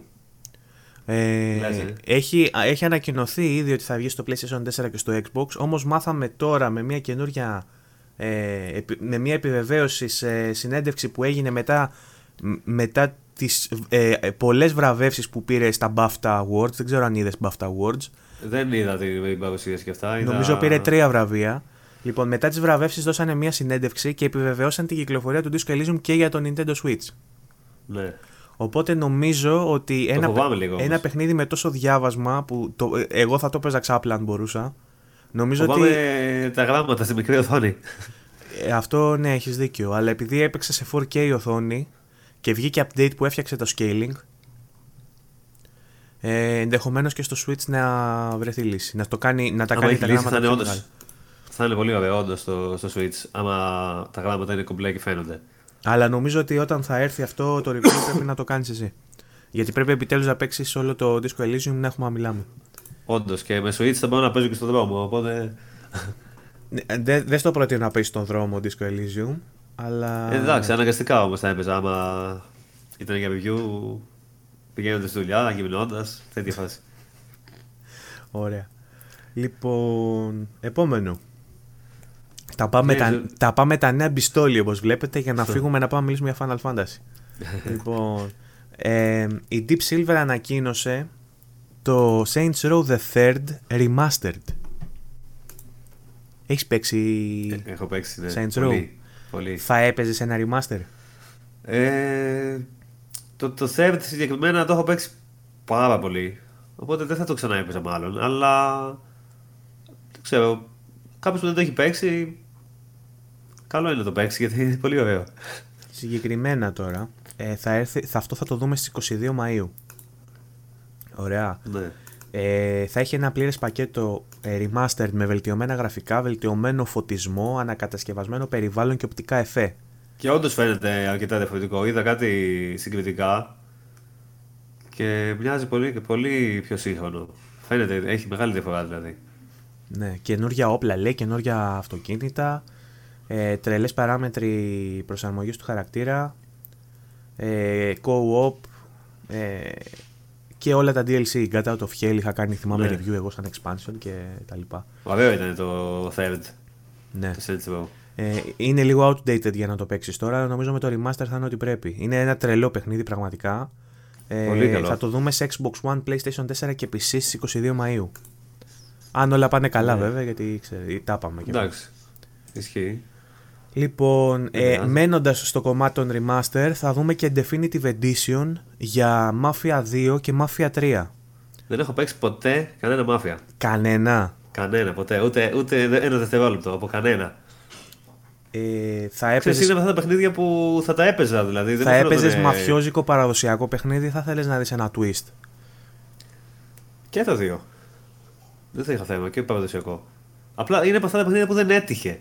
Κατάλαβες για, για να κάνω έτσι έναν από αυτούς τους παραλληλισμούς και αυτές τις παρομοιώσεις που μου αρέσει να κάνω, που λατρεύω να κάνω και πολλές φορές είναι άστοχες. Ε, το Mafia 2 είναι σαν να παίζεις Godfellas ή Godfather. Ε, ενώ το Mafia 3 είναι σαν να βλέπεις ταινία του Tarantino, Once Upon a Time in Hollywood. Κατάλαβα, κατάλαβα. Ε, είναι, στο 3 έχεις ε, μαύρο πρωταγωνιστή, ο οποίος ε, παλεύει τα στερεότυπα, προκαλεί χάβοκ ναι, ναι. Και, τέτοια. στο 2 είσαι ένας Ιταλός, στερεότυπο. Καταλαβαίνω πολύ. που προσπαθεί να παρισφρήσει τη μαφία του, της, την Αμερικάνικη, ξέρω εγώ, σε, σε εποχή 50s.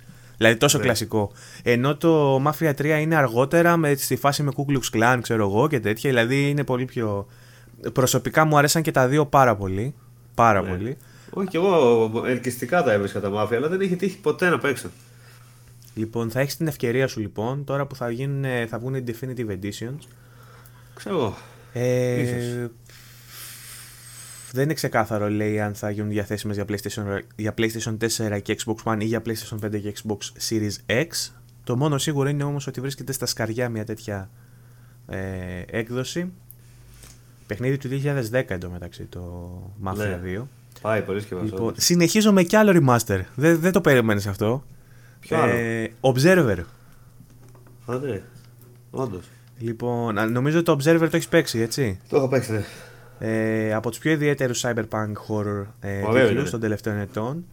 Ε, και το remaster θα γίνει για τις κονσόλες νέας γενιάς.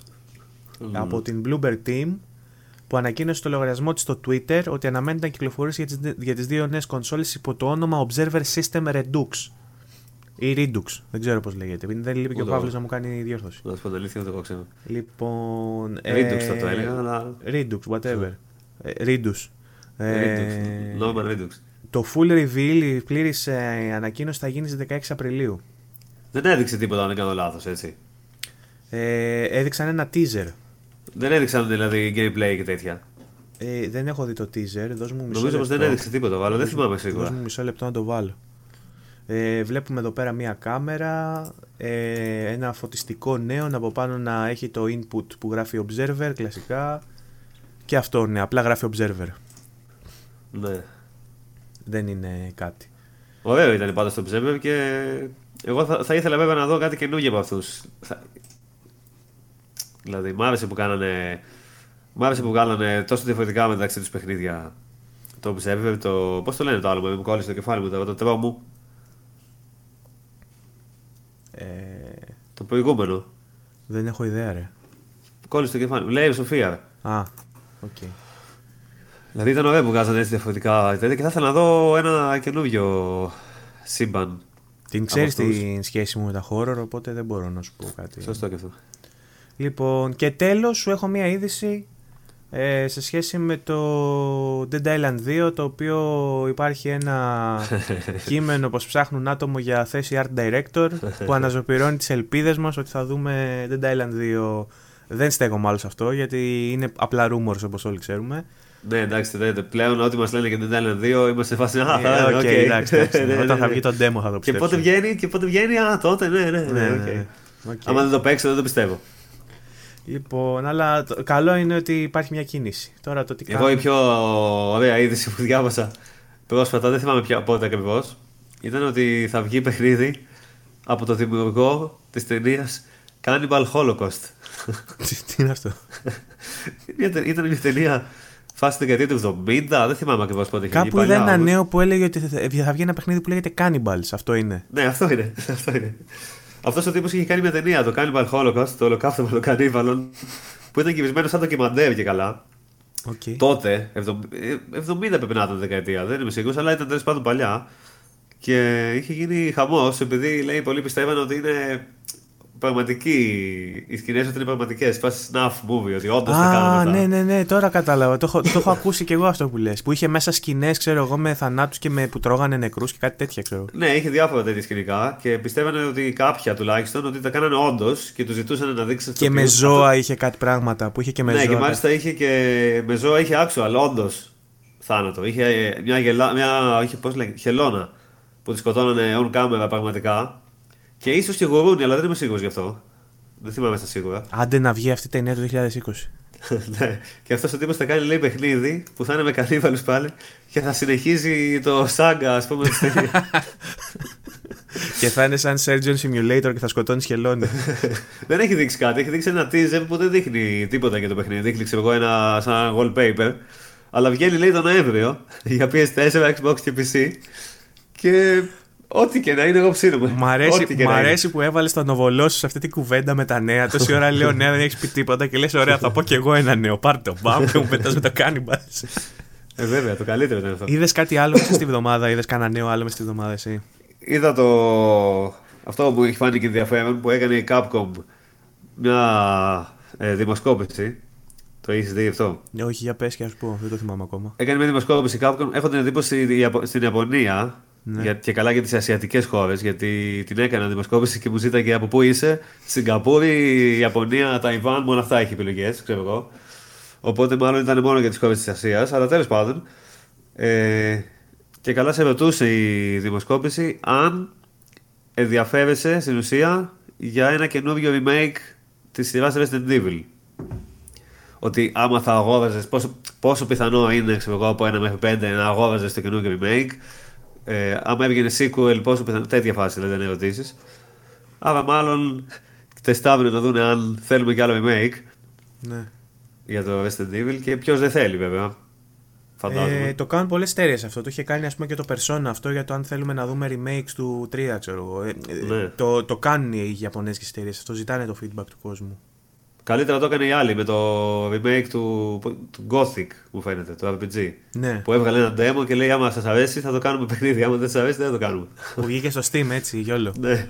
Ναι, το και είχαμε τελικά λέει: Μας άρεσε, οπότε θα το κάνουμε. Μα μας άρεσε που το κατέβασε ο κόσμος, οπότε ναι, εντάξει. Λεφτά Πάντως, δεν εγώ από έχουμε. Capcom θέλω άλλο ένα remake μόνο. Ποιο; Και τέλος. Το Code Veronica. Άμα, άμα συνεχίσει, Ναι, είναι φυσικό και επόμενο αυτό, το περιμένουμε όλοι. Και Ναι. ε, ξέρουμε ότι είναι στα σκαριά κάτι. Ελπίζω να είναι αυτό γιατί είναι το μόνο που χρειάζεται πλέον. Ξέρουμε ότι υπάρχει στα σκαριά remake από Ωραία. Capcom κι άλλο. Το, το πρώτο το Ελ- Resident Evil. ελπίζει Εντάξει, ο κόσμος να μένει είναι το 4 πάλι. Ναι. Το 4 δεν έχει νόημα να είναι. Το εγώ Code θεωρώ, Veronica γιατί- το ζητάμε όλοι. Το Code Veronica το ζητάμε όλοι. Και το πρώτο θα ήταν ωραίο σε ένα remake σαν το 2 και το 3. Εντάξει, δεν αλλά έχει χρειάζεται βγει για μένα. πολύ πρόσφατα το remaster. Οπότε το Ναι, έχουμε μωρέ, ξαναπέξει όλοι, ας πούμε. Δεν έχει Ναι. νόημα. Μέχρι και εγώ το έχω παίξει το ένα που δεν παίζω Resident Evil δηλαδή. Φαντάσου. Το Code Veronica όμως δεν το έχει παίξει επίσης πολλοί κόσμος, θεωρώ. Δηλαδή αυτοί που δεν είναι πολύ fans της σειράς, που δεν ασχολούνται πολύ, έχουν παίξει το 2, το 1. Το Code δεν Veronica υπάρχει. είχε βγει στο Gamecube. Στο Gamecube ήταν. Το 4 ήταν. Το 4 Πριν είχα- ήταν, το- πριν ήταν. Ήταν στο, στο, στο Dreamcast εγώ το είχα παίξει, μου φαίνεται. Το Code Veronica. Αλήθεια. Έχω την εντύπωση ότι το είχα παίξει στο Dreamcast. Το Code Veronica δεν το έχω παίξει ούτε εγώ. Έχω δει μόνο βιντεάκια και είναι από αυτά που θέλω να δω. Το 4 έχω παίξει στο Gamecube και ήταν πάρα πολύ ωραίο. Το- Ήταν πολύ ωραίο, ναι. Το, τε- το Code Veronica ήταν το πρώτο που έκανε κάποια διαφορετικά πράγματα. Που είχε, ας πούμε, κάμερα που σε ακολουθούσε. Μμ. Και δεν ήταν static η κάμερα. Ήταν το πρώτο ξέρω, που είχε κάνει τέτοια. Ήταν ωραίο το Code Veronica. Μάλιστα. Τέλος πάντων, το sequel που είπαν επίσης, εμένα με έψησε. Οι φήμες για το sequel του Resident Evil. Το οποίο σχηματίζει και μια λέξη αν είδα, αν είδα Ναι, καλά. ναι. Village. Village. Ναι, και καλά V8. 9, τι κατά είναι. 9, 8. Τι σκάτα είναι που έχει φτάσει.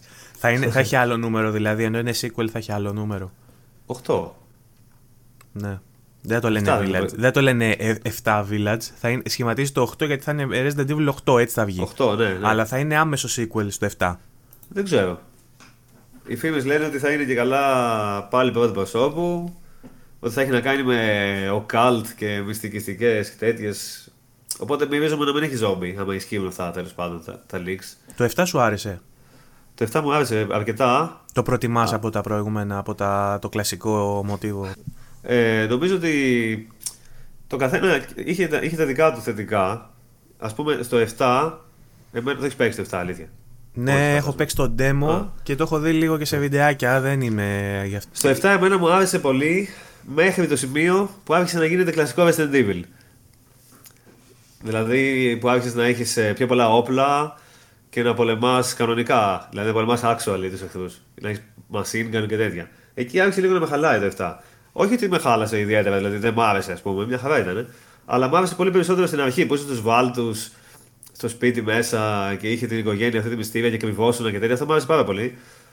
Τώρα θα μου πεις, λένε πολλοί ότι okay, αυτό δεν είναι Resident Evil.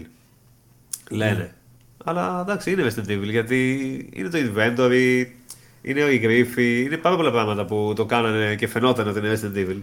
Αλλά πιο- θα προτιμούσα, νομίζω, σαν το 7 το επόμενο εγώ. Όχι σαν τα παλιά.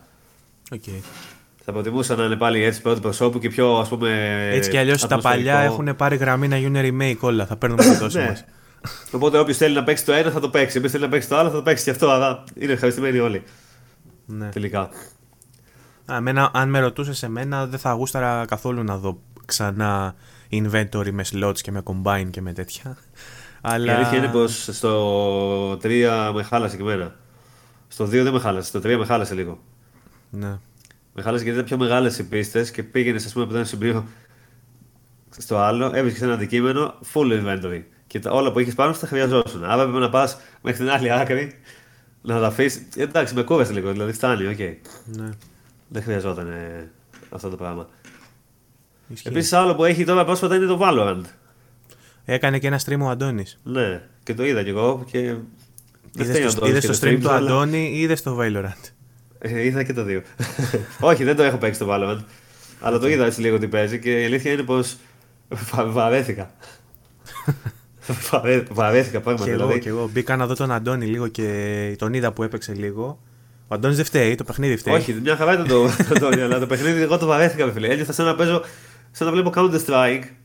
Δηλαδή, ας πούμε το Overwatch, όταν το είχα δει πρώτη φορά, μου είχε κάνει εντύπωση. Ξέρεις, που είχε τους χαρακτήρες αυτούς με τις δυνάμεις, με τα, τα όπλα όπως ήταν. Τα πάντα ήταν λίγο διαφορετικά, ήταν κάτι λίγο πιο cool, λίγο πιο καινούριο. Ήρθα με το άλλο, είχε και ένα καλάστικοφ. Ήταν λίγο σαν να είσαι σε κόσμο του Overwatch με shooting και ναι. τέτοιο του Counter Strike. Αλλά πάντως πάει πολύ καλά. Ναι, ε, διάβασα σήμερα άρθρο ότι φεύγει ο κόσμος από το Overwatch και πάει στο Valorant. Έχει τέτοια ναι. τάση. Αλλά τώρα είναι θα ακόμα... το παίξω από περιέργεια. Είναι και στην αρχή του ακόμα. Δεν παίζω τέτοια παιχνίδια. Εγώ η, δεν παίζω τέτοια παιχνίδια καθόλου. Εγώ αλλά... περιμένω να δω single player από τη Riot που ετοιμάζει και single player. Κι εγώ, κι εγώ. Εκεί θέλω να δω τι θα κάνει. ήθελα κι εγώ. Γιατί ναι, αν κρίνεις από τα CG που φτιάχνει για το LOL και τέτοια, δείχνει ότι έχει ιδέες και έχει ωραίο ναι, ναι, ναι. lore κτλ. Όντως, όντως. Έχει κάνει καλή δουλειά. Ειδικά όταν έκανε κάποια στιγμή ε, redesign, ας πούμε, το lore. Mm. Το έφτιαξε ωραίο μετά, είχε κάνει ωραία φάση. Αν σπάσει τα δεσμά τη που έχει στα MOBA, που την κρατάει λίγο έτσι δέσμια και πάει λίγο παρακάτω και πατήσει πάνω στο lore, νομίζω θα ε, έχει, έχει πράγματα να δείξει. Θα έπαιζε ένα ναι. RPG δηλαδή άνετα. Και εγώ θα έπαιζα, ναι. Και εγώ θα ε, Τώρα εντάξει, τώρα, τώρα Valorant εγώ δεν παίζω τέτοια, αλλά έχω παίξει Overwatch κάποιες ώρες ας πούμε. Οπότε θα, θα ψήνουμε να παίξω και το Valorant να δω. Πώ. Δεν ξέρω, βλέποντάς το δεν με έψησε, είναι αλήθεια. Ναι. Βλέποντάς το μόνο, απλά και μόνο με τα βιντεάκια. Ενώ το Overwatch με είχε ψήσει. Ισχύει. Θα, θα δούμε. Δεν ξέρω. Ούτε εγώ θα παίξω Valorant, να σου πω την αλήθεια, αλλά εγώ θα παίξω έχει μια δυναμική. Έχει μια δυναμική. Ναι. Όντως. Λοιπόν, στα δωρεάν παιχνίδια που λέμε κάθε εβδομάδα. Α, ναι, έχει το, αυτό το, πώς λέγεται, Close to the Close Sun. to the Sun. Αυτό είναι, αυτό είναι που θέλω να παίξω και εγώ που δεν το έχω παίξει και μου είπες εσύ ότι είναι ωραίο νομίζω από σένα. Όχι, δεν το έχω παίξει εγώ, αλλά δεν Είπες ότι θες να το παίξεις. Θέλω να το παίξω, ναι. OK. Okay. Από κριτικές δεν τα πήγε και πολύ καλά νομίζω. Ναι. Γενικά κάτι πεντάρια και εξάρια πρέπει να έχει πάρει. Αλλά φαίνεται ωραίο από τα τρέιλερ. Τι είδος είναι. Πρέπει να είναι κάπου όπως το έχω εγώ στο μυαλό μου τουλάχιστον. Κάτι σαν τον Bioshock το έχω εγώ στο μυαλό μου. Ναι. Σε μια παράξενη. Σαν walking simulator φάση ή έχει όπλα και τέτοια. Όχι, πρέπει να, έχει τρέιλερ. πρέπει να έχει και όπλα και τέτοια. Τα γραφικά ψηλά εντυπωσιακά φαίνονται. Ναι, το, ναι. το ύφος φαίνεται όντως σαν Bioshock. Μάλιστα. Ε, Είπες δεν πήγε καλά κατά και βέβαια. Έχω την εντύπωση ότι έχει κάτι πεντάβια και εξάβια. Αλλά εντάξει, για τζάμπα παιχνίδι είναι σίγουρα καλό. Ωραία. Δηλαδή, ε... δεν, έχει, δεν έχει παίξει κανένας, καταρχάς. Λοιπόν, ε, τα, στο Epic, για το Epic Store είναι όλα αυτά που λέμε, που δεν είναι κάθε εβδομάδα δωρεάν παιχνίδια και η ενέργεια αυτή θα κρατήσει από τις 16 Απριλίου και αφορά το Close to the Sun, που είναι το παιχνίδι που δείξαμε τώρα και είπαμε για ότι παίρνει τα εξάρια, αλλά παρόλα αυτά μπορείτε να το δοκιμάσετε, το ένα παιχνίδι και το άλλο είναι το Sherlock Holmes Crimes and Punishments. Αυτό θέλω επίσης να το παίξω. Πρέπει να είναι τέτοιο αυτό, ε, ε, adventure φάση. Ε, ναι, ναι, με, με stealth, με investigation mechanics και τέτοια. Το έχω παίξει και αυτό. Δεν, με, δεν εντυπωσιάζουν ναι. τόσο πολύ τα γραφικά, αλλά άμα αρέσει ο Sherlock και αυτά είναι. είναι έχει, ένα ενδιαφέρον. έχει ένα ενδιαφέρον. Αφού είναι τσάμπα, ναι, αυτό είναι το θέμα. Είναι τσάμπα. Ναι, ναι. Λοιπόν, και δεν παίζω όλα τα τσάμπα και ανακοινώθηκαν και τα παιχνίδια που θα δούμε μετά τις 16 Απριλίου, τα επόμενα δύο που θα είναι το Just Cause 4, boom, πολύ, καλή, πολύ καλό παιχνίδι, πολύ γνωστό, από ναι. τις 16 Απριλίου μέχρι τις 23 Απριλίου και το Wheels of Aurelia. Αυτό το, πρέπει να είναι ωραίο. Το οποίο είναι indie φάση και θα σα αρέσει σίγουρα αυτό. Εσένα. Αυτό έχει κάτι. Αν δεν κάνω λάθος, αν είναι αυτό που νομίζω, είναι με κάτι αυτοκίνητα. Ναι, ναι, με αυτοκίνητα. Ναι, που είναι και καλά κάπως σαν λίγο οδήγηση και λίγο story και λίγο τέτοιο. Ναι, ωραίο, ναι, ναι, ακριβώς έτσι. Ωραίο μοιάζει. Θα το δούμε πιο αναλυτικά και στο επόμενο που θα γίνει διαθέσιμο, θα δείξω τρέιλερ. Ε, Πάντως το Epic δίνει full παιχνιδάρες αυτή την Πολύ περίοδο, καλά πάει το Epic. βοηθάει. Πολύ καλά. Κάπου διάβασα τζάμπα, κιόλας καλά. ότι θα δώσει σύντομα και η Ubisoft θα δώσει τσάμπα το Assassin's Creed 2, αλλά δεν έχει γίνει επίσημο ακόμα. Αλλά έχετε, έχετε τα αυτιά σας ανοιχτά γιατί μπορεί να σκάσει άμεσα. μπορεί και μέχρι να βγει η εκπομπή να έχει βγει η ανακοίνωση. Ναι. Λοιπόν, αυτά από τα τσαμπέ. Έχεις κάποιο άλλο νέο; Όχι, άλλο ένα που θυμάμαι που έβλεπα και χάρηκα πολύ, αλλά τελικά ήταν ψέματα. Ότι το Streets of Rage 4 θα έβγαινε τώρα, τον απριλιο Είχε βγει και καλά leak στο, νομίζω στο Switch, που έλεγε 23 Απριλίου. Και χάρηκα πάρα πολύ γιατί ψήθηκα, το περιμένω πολύ το Streets of Rage. Αλλά- Έπαιζα στο Mega Drive full Streets of Rage. Το 2 ήταν από τα αγαπημένα μου παιχνίδια, ξέρω εγώ μικρός όταν ήμουνα. Και, αλλά τελικά δεν θα βγει τον Απρίλιο, αλλά θα βγει λέει σύντομα. Κοίτα και τα τριλεράκια. Πολύ ωραίο φαίνεται το Streets of Rage 4.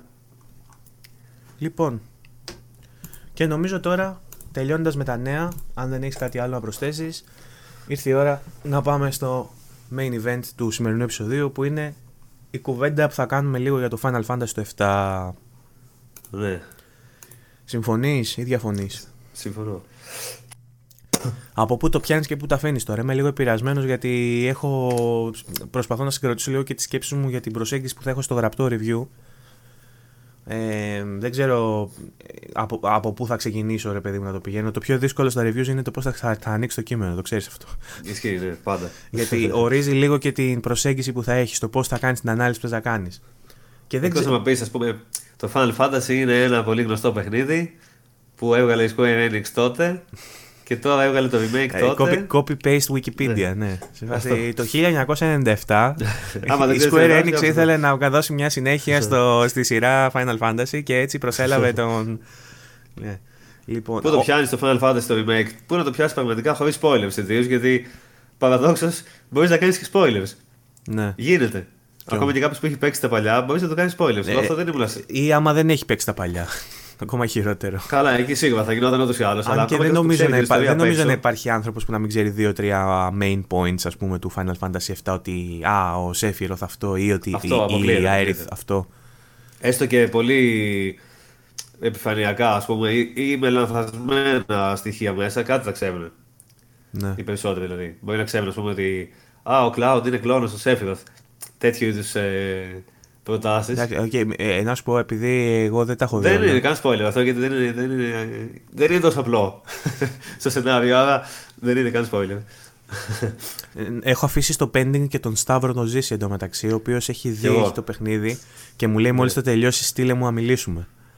Και δεν, δεν έχω μιλήσει ακόμα. Ο οποίος ήταν έξω φρενών γιατί είπε ότι δεν του άρεσε καθόλου ότι έκαναν κάποιες παρεμβάσεις στην βασική ιστορία του παιχνιδιού. Στο τέλος λέει δεν του άρεσε. Ναι.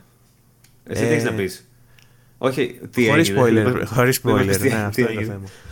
Ε, Εκεί που πεθαίνει ο Cloud, ούτε εμένα μου άρεσε. Τώρα να πω ότι δεν πεθαίνει ο Cloud και αυτό spoiler θα είναι, οπότε δεν μπορώ να σου απαντήσω. Ισχύει. Αλλά σε κάθε περίπτωση, αφού περιμένουμε part 2, θα ήταν λίγο άβολο να μην υπάρχει cloud στο δεύτερο part. Όντως. Οπότε, αν κάτι δεν συμβαίνει, είναι να, να υπεθαίνει ο cloud. Τέλος πάντων, ας αφήσουμε τα spoiler. Ε, νομίζω ότι το παιχνίδι ε, παίρνει, θέλει να πάρει ρε παιδί με ένα διαφορετικό perspective. Και έχω, έχω κάτσει και έχω διαβάσει και το press kit που μας έστειλαν και έχω δει λίγο και τις δηλώσεις που έχουν κάνει οι δημιουργοί και συ- συνολικά σου βγάζει την εντύπωση ότι αυτό που θέλαν να κάνουν δεν είναι ένα αυστηρό remake με την παραδοσιακή έννοια. Δεν Ναι, ήθελαν ευτυχώς δηλαδή τελικά. να πάρουν ένα κλασικό παιχνίδι και να του, δω- να του βάλουν καινούργια γραφικά και να σου ξαναπούν το ίδιο. Ναι. Θέλουν να σου δώσουν, ε, θέλουν να δώσουν λόγους και σε εκείνον που το έχει παίξει 10 φορές 20 το παιχνίδι από το 1997 μέχρι σήμερα να του δώσουν έναν λόγο να το ξαναεξερευνήσει. Και πώς το κάνεις αυτό. ακριβώς. Να μπορείς να κάνεις spoiler. αυτό. Να μπορείς να μου κάνεις εμένα spoiler. που Εγώ ξέρω απ' έξω τι έγινε. Ναι. Όμω τελικά δεν τα ήξερα ακριβώς όπως Μπράβο. τα έκανανε. Μπράβο. Δηλαδή ε, βρίσκεις, εκπλήξεις. βρίσκεις νόημα να το παίξεις και εσύ που ξέρεις απ' έξω και ανακατοτά όλη την ιστορία. Αλλά ταυτόχρονα δεν είναι ότι αλλάζει την ιστορία ε, στον πυρήνα της. Δεν είναι Αυτό, ότι σου ναι. λέει ότι τελικά, α, ξέρεις, αυτός δεν είναι ο κακός ή α, ξέρεις, τελικά αυτός πεθαίνει και αυτός δεν πεθαίνει. Δεν αλλάζει έτσι το παιχνίδι. Ναι. Απλά σου δίνει μια ακόμη διάσταση και σου λέει ρε παιδί μου, κοίτα να δεις, τότε που ο Cloud ε, ήταν στι, στις πρώτες 5, πέντε ώρες στο Midgard και δεν είχε ιδέα για το τι παίζει ας πούμε με το σύμπαν και απλά ήταν χαχαχού, χαχαχά, γνωρίζω τον ένα, γνωρίζω τον άλλον. Τώρα σου δείχνω εσένα τι συνέβαινε ταυτόχρονα και δεν το γνώριζε ο Cloud. Γιατί δεν είχε τη διάβγεια, γιατί δεν είχε τις γνώσεις, γιατί δεν είχε το οτιδήποτε. Οπότε ουσιαστικά δεν, δε- δεν είναι ότι αυτά που βλέπουμε δεν, συνέβε, δεν συνέβαιναν και στο Final Fantasy το original το 7. Απλά τότε δεν, δεν είχαν εικονοποιηθεί. Δεν τα είχαμε δει ρε παιδί μου σκηνογραφημένα. Δεν τα είχαμε δει ε, μέσα στο gameplay.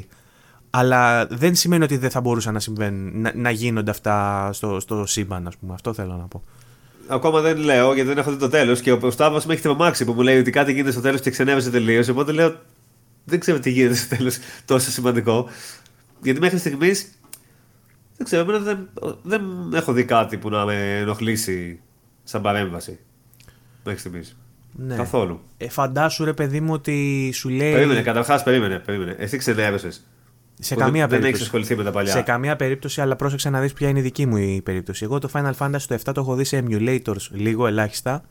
Ε, το έχω δει σε βιντεάκια, σε αφιερώματα, σε tributes και πριν πάρω το review να το γράψω για να έχω ε, άποψη, κάθισα και είδα στο YouTube ένα walkthrough ολόκληρο με το παιχνίδι.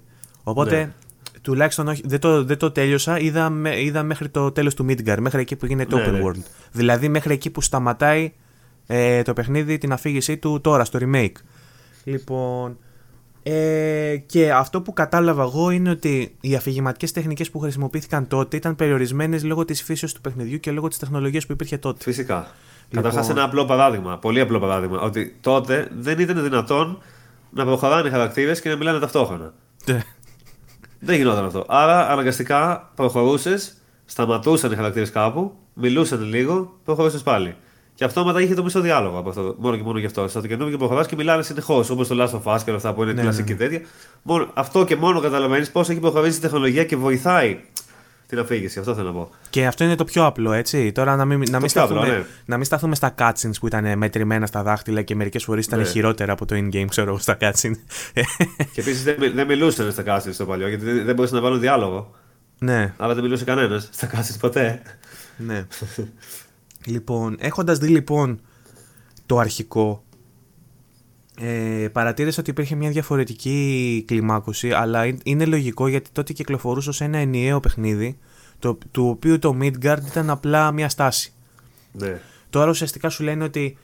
Ε, ε, δι- ε, είδα ουσιαστικά ότι ο δημιουργός του παιχνιδιού ε, είχε κάτσει. Ο καινούριο ο δημιουργός, όχι ο αρχικός, γιατί είχε αλλάξει. Δεν θυμάμαι τα ονόματά τους γιατί είναι και οι Ιάπωνες. Ούτε λίγο τα Αλλά, θυμάμαι. αλλά για, να, για να καταλάβετε, είχε έναν δημιουργό ε, το Final Fantasy το 7, ο οποίος στο remake έχει γίνει producer και στην θέση του director έχει βάλει εκείνον που ήταν ε, designer, ε, αρχιdesigner τότε. Είναι η ίδια ομάδα, επίσης και άλλο trivia, επειδή καθόμουν και διάβαζα trivia για να γράψω τώρα το review όσο περισσότερες πληροφορίες δεν μπορώ να έχω. Ε, λέει ότι ε, το παιχνίδι αυτό ήταν να γίνει remake καταρχάς από το PlayStation 2. Θέλανε να το κάνουν remake λέει από το PlayStation 2. Στο PlayStation 2 δεν έγινε γιατί θεωρήσαν ότι δεν υπάρχει λόγος να γίνει, είναι φρέσκο ακόμα.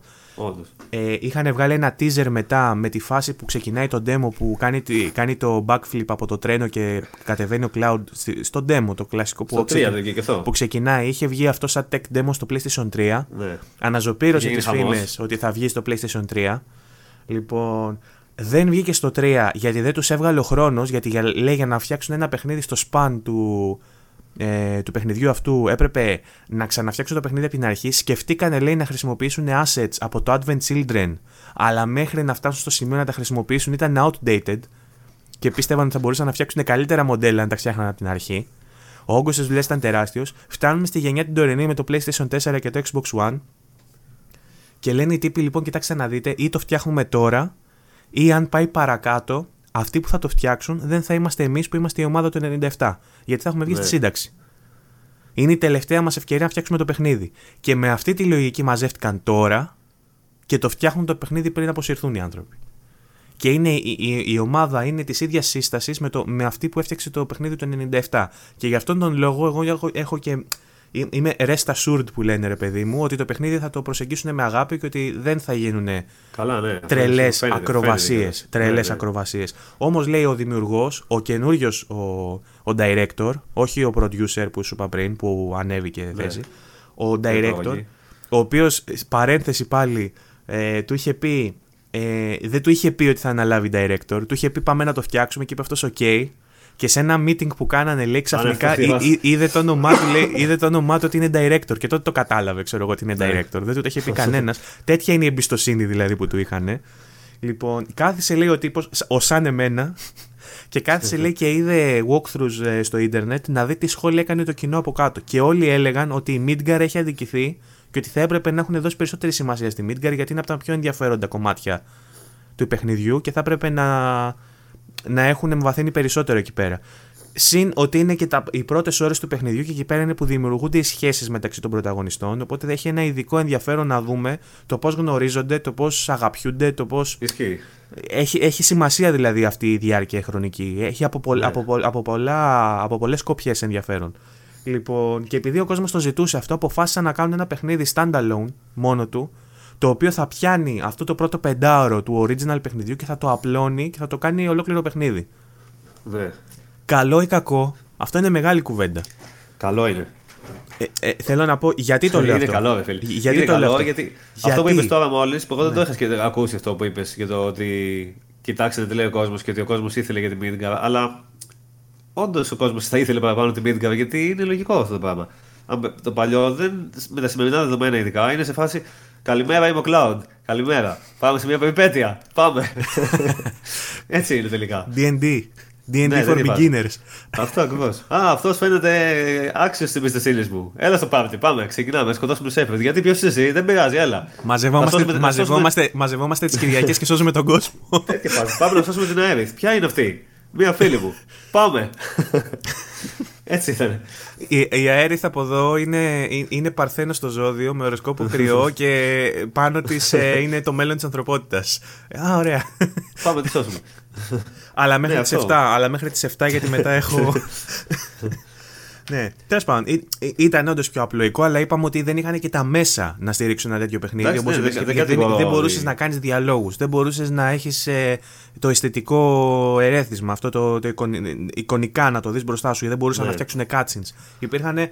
Και τώρα η φάση με τη Midgard, αυτά που γίνονται, χωρίς να θέλουμε να μπούμε σε spoilers τώρα, αλλά τα σκηνικά που γίνονται με καταστροφές, αλλαγές στο terrain και όλα αυτά που γίνονται, δεν θα μπορούσες να τα κάνεις εύκολα τώρα σε εκείνη τη γενιά.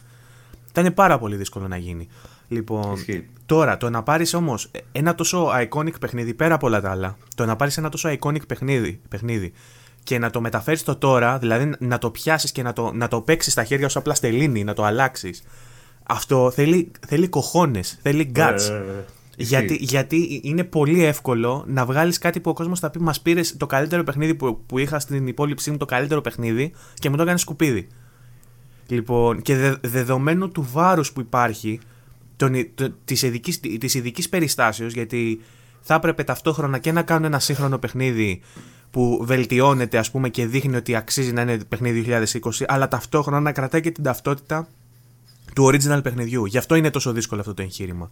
Ισχύει. Λοιπόν, επειδή με ρώτησες λοιπόν τελειώνοντάς το πώς ένιωσα, έχοντας δει απλά τα walkthroughs, γιατί είναι πολύ σημαντικό το παιχνίδι να το έχεις παίξει και το 97, έτσι, για να ξέρεις ναι, ποια ναι. ήταν τα όρια τότε και τι milestone ήταν για τότε. Γιατί τώρα όταν βλέπει. παίξεις τότε είχα καεί το κεφάλι μου, είχα πέσει σε αγώνια. Λέω, Μπράβο, γιατί το τώρα, άμα ναι. δεις ένα βιντεάκι στο YouTube, λες εντάξει, τέσσερα πολύγωνα. Εντάξει, ναι. και τι έγινε. Αλλά έχει ειδικό βάρος να το δεις, να, να έχεις ζήσει το παιχνίδι το 97 που εγώ προσωπικά δεν το είχα ζήσει.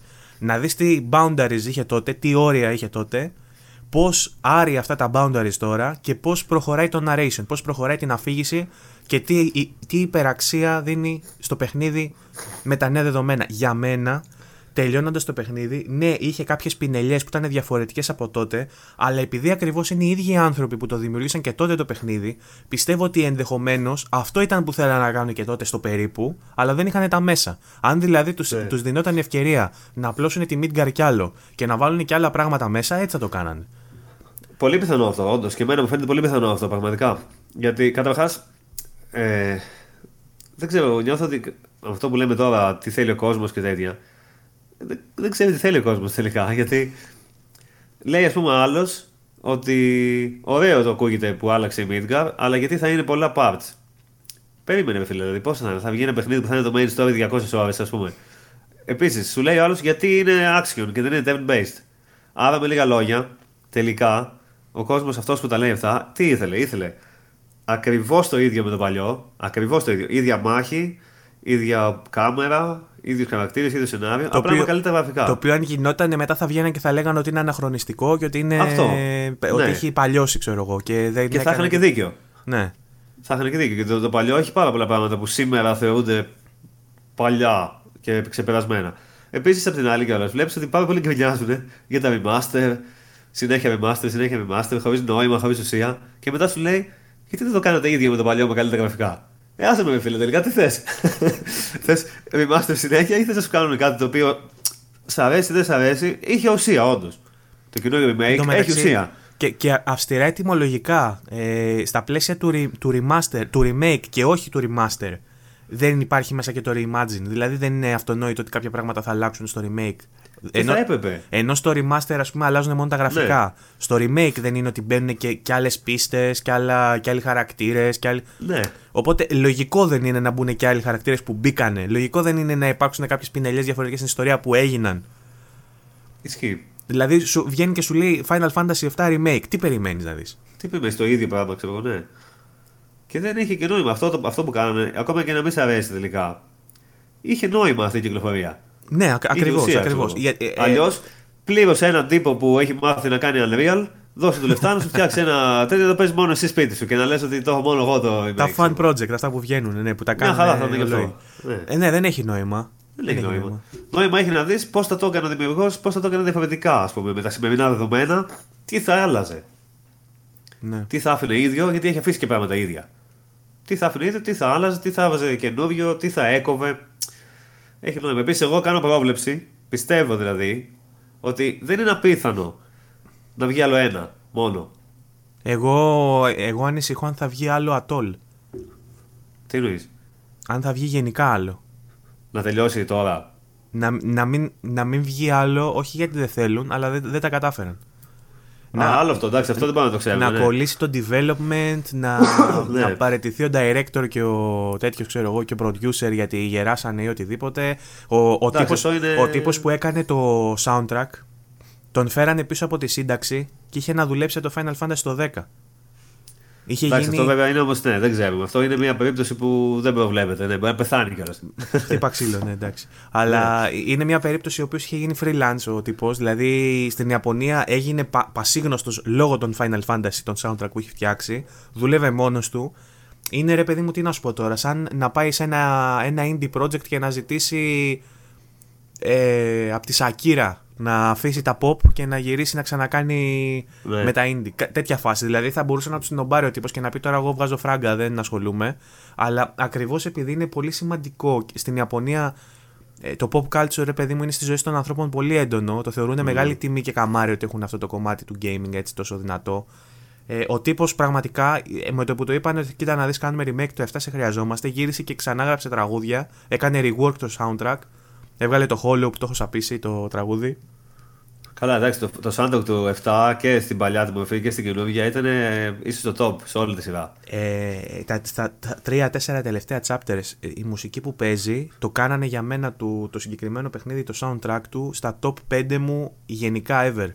Και στο παλιό ήταν καταπληκτικό το soundtrack. Ναι. Στο παλιό Final Fantasy. Καταπληκτικό. Το καλύτερο soundtrack από όλη τη σειρά για μένα είχε. Και το πιο έτσι χαρακτηριστικό δηλαδή που σου μένει στο μυαλό. Mm-hmm. Αλλά ναι, αυτό με τις αλλαγές. Δηλαδή, ε, αυτό που έλεγα είναι ότι εγώ σκέφτομαι ότι δεν είναι απίθανο να βγει άλλο ένα part. Γιατί ε, η Midgar όντως πήρε ένα μεγάλο expand και χρειαζόταν κιόλας. Το υπόλοιπο παιχνίδι δεν μας έχει πει κανείς ότι θα το κάνω expand. Το άλλο μπορεί να βγει σε ένα 150 ώρο, ας πούμε, όλο μαζί. Το υπόλοιπο θέλω να πω το παλιό το Final Fantasy 7 ήταν όλο μαζί, ξέρω εγώ, 40-50 ώρες όλο το παιχνίδι. Mm-hmm δεν μας λέει κανείς ότι το υπόλοιπο κομμάτι μετά την Midgard θα γίνει και αυτό expanded. Σε πριβέ συζήτηση που είχαμε μεταξύ μας εντωμεταξύ, Το πριβέ ακούγεται λάθος κάθε φορά που το λέω. Είναι λες και ναι. γδινόμαστε και τέτοιο. ε, στη, στη, σε κουβέντα που είχαμε μεταξύ μας, λέγαμε εντωμεταξύ κιόλας ότι ακριβώς το σημείο που σταματάει ή λίγο πιο μετά είναι το σημείο που στο παιχνίδι ανοίγει σε open world και τρελαίνεται ο κόσμος. Γιατί τότε ναι. κανεί δεν περίμενε ότι ένα παιχνίδι γραμμικό που ήταν σαν να παίζει dungeons, σαν brawler, ξέρω, σαν brawler είπα, σαν crawler. Ε, γιατί είναι όντως έτσι. Ε, το παιχνίδι έχει ε, έναν ε, κόσμο ε, ψεύδο ανοιχτό, κλειστό ουσιαστικά που έχει σαν corridor, σαν dungeons ας πούμε και βλέπεις γραμμικά στον χάρτη σου διαδρομάκια, διαδρομάκια, διαδρομάκια ας πούμε, δύο-τρία διαδρομάκια που κάνουν branch και εσύ ακολουθείς μία από τις τρεις οδούς που συνήθως η μία έχει άλλα 50 μέτρα με ένα σεντούκι, η άλλη έχει μια περιοχή που έχει τέρατα και η άλλη έχει το main objective. Αυτό είναι. Ναι. Ωραία, δεν έχει έναν μεγάλο χάρτη ανοιχτό που πα όπου θες και τέτοια. Έτσι ήταν και στο original. στο παλιό ήταν ακόμα πιο. Ακόμα πιο μικρός, ακόμα πιο γραμμικός ο χάρτης. Ε, τώρα τουλάχιστον σε αυτό έχει κάποιες περιοχές που είναι έτσι λίγο ναι. πιο ψευτο, Στο παλιό πήγαινε. Προχώρηγε, μαύρη οθόνη, sector 5. Μαύρη οθόνη, εκείνο το μέρος. Μαύρη οθόνη, εκείνο. Αυτό ήταν όλο. Ναι. Λοιπόν, ακριβώς όμως το σημείο που σταματάει το remake ήταν το σημείο που το 97 στο original παιχνίδι άλλαζε και από έτσι από γραμμικό γινόταν open world. Ναι. Και συζητούσαμε λοιπόν μεταξύ μας ποιες είναι οι πιθανότητες όχι απλά να είναι άλλο ένα και ξεχωριστό παιχνίδι, αλλά να αλλάξει άρδιν και το ίδιο το παιχνίδι με άλλη μηχανή γραφικών. Ξέρω, revision της μηχανής γραφικών, την επόμενη Unreal Engine για παράδειγμα, που μπορεί, μπορεί, να υποστηρίξει καλύτερα. Ε, με διαφορετικά assets, με διαφορετικά οτιδήποτε.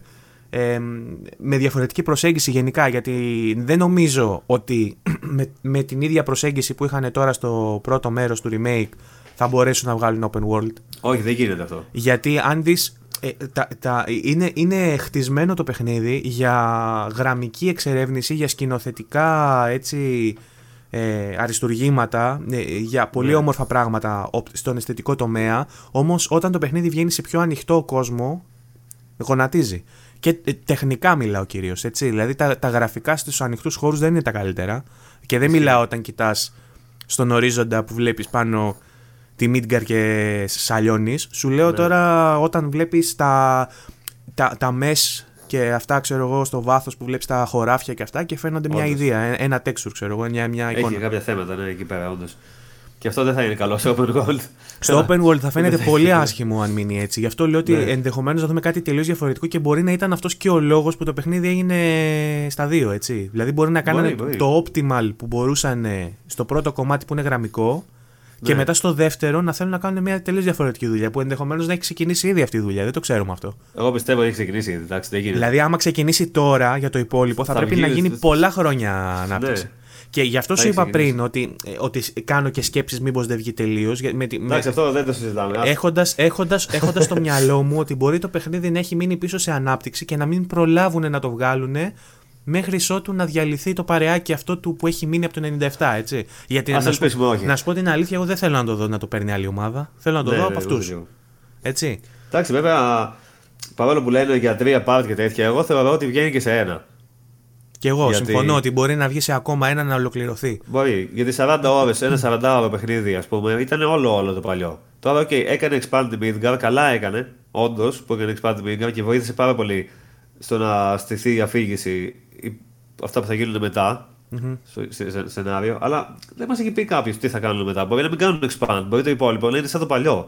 Με κάποιες ε, αλλαγές. Ε, γι' αυτό γκρινιάζει λοιπόν ο κόσμος, γιατί στο τέλος ε, του, αυτού του κομματιού μπαίνει ακόμα, ένα, ακόμα ένας παράγοντας. Ε, ε, ακόμα ένας εχθρικός παράγοντας, να στο θέσω αλλιώς. Ναι. Δηλαδή δεν είναι μόνο Σέφυροθ. Υπάρχει και κάτι ακόμα, ας πούμε. Αυτό είναι που αλλάζει ουσιαστικά. Δεν θα πούμε τι γιατί είναι spoiler, Παίξτε το, αξίζει, αλήθεια σας λέω. Η τελική του η μάχη, αυτά που γίνονται στο τέλος, για μένα ήταν μία από τις καλύτερες ε, εμπειρίες αφηγηματικά και σκηνοθετικά και σε writing και όλα αυτά ήταν από τις καλύτερες εμπειρίες που είχα σε JRPG και πιστέψτε να έχω παίξει πάρα πολλά JRPG. Που, ε, δηλαδή, έχω δει το τέλος του Persona του 5 τώρα στα πρόσφατα δηλαδή. Έχω δει που γίνεται. Άντε, το έχεις παίξει το Persona του 5. Όχι όλα, πολύ όσα Τέλος πάντων. Ε, ε, άμα δεις τα twists που έχει στο τέλος και τέτοια, είναι αντεγιά το παιχνίδι. Έχω παίξει πολλά JRPG, ρε παιδί μου, που στο τέλος γίνεται χαμός.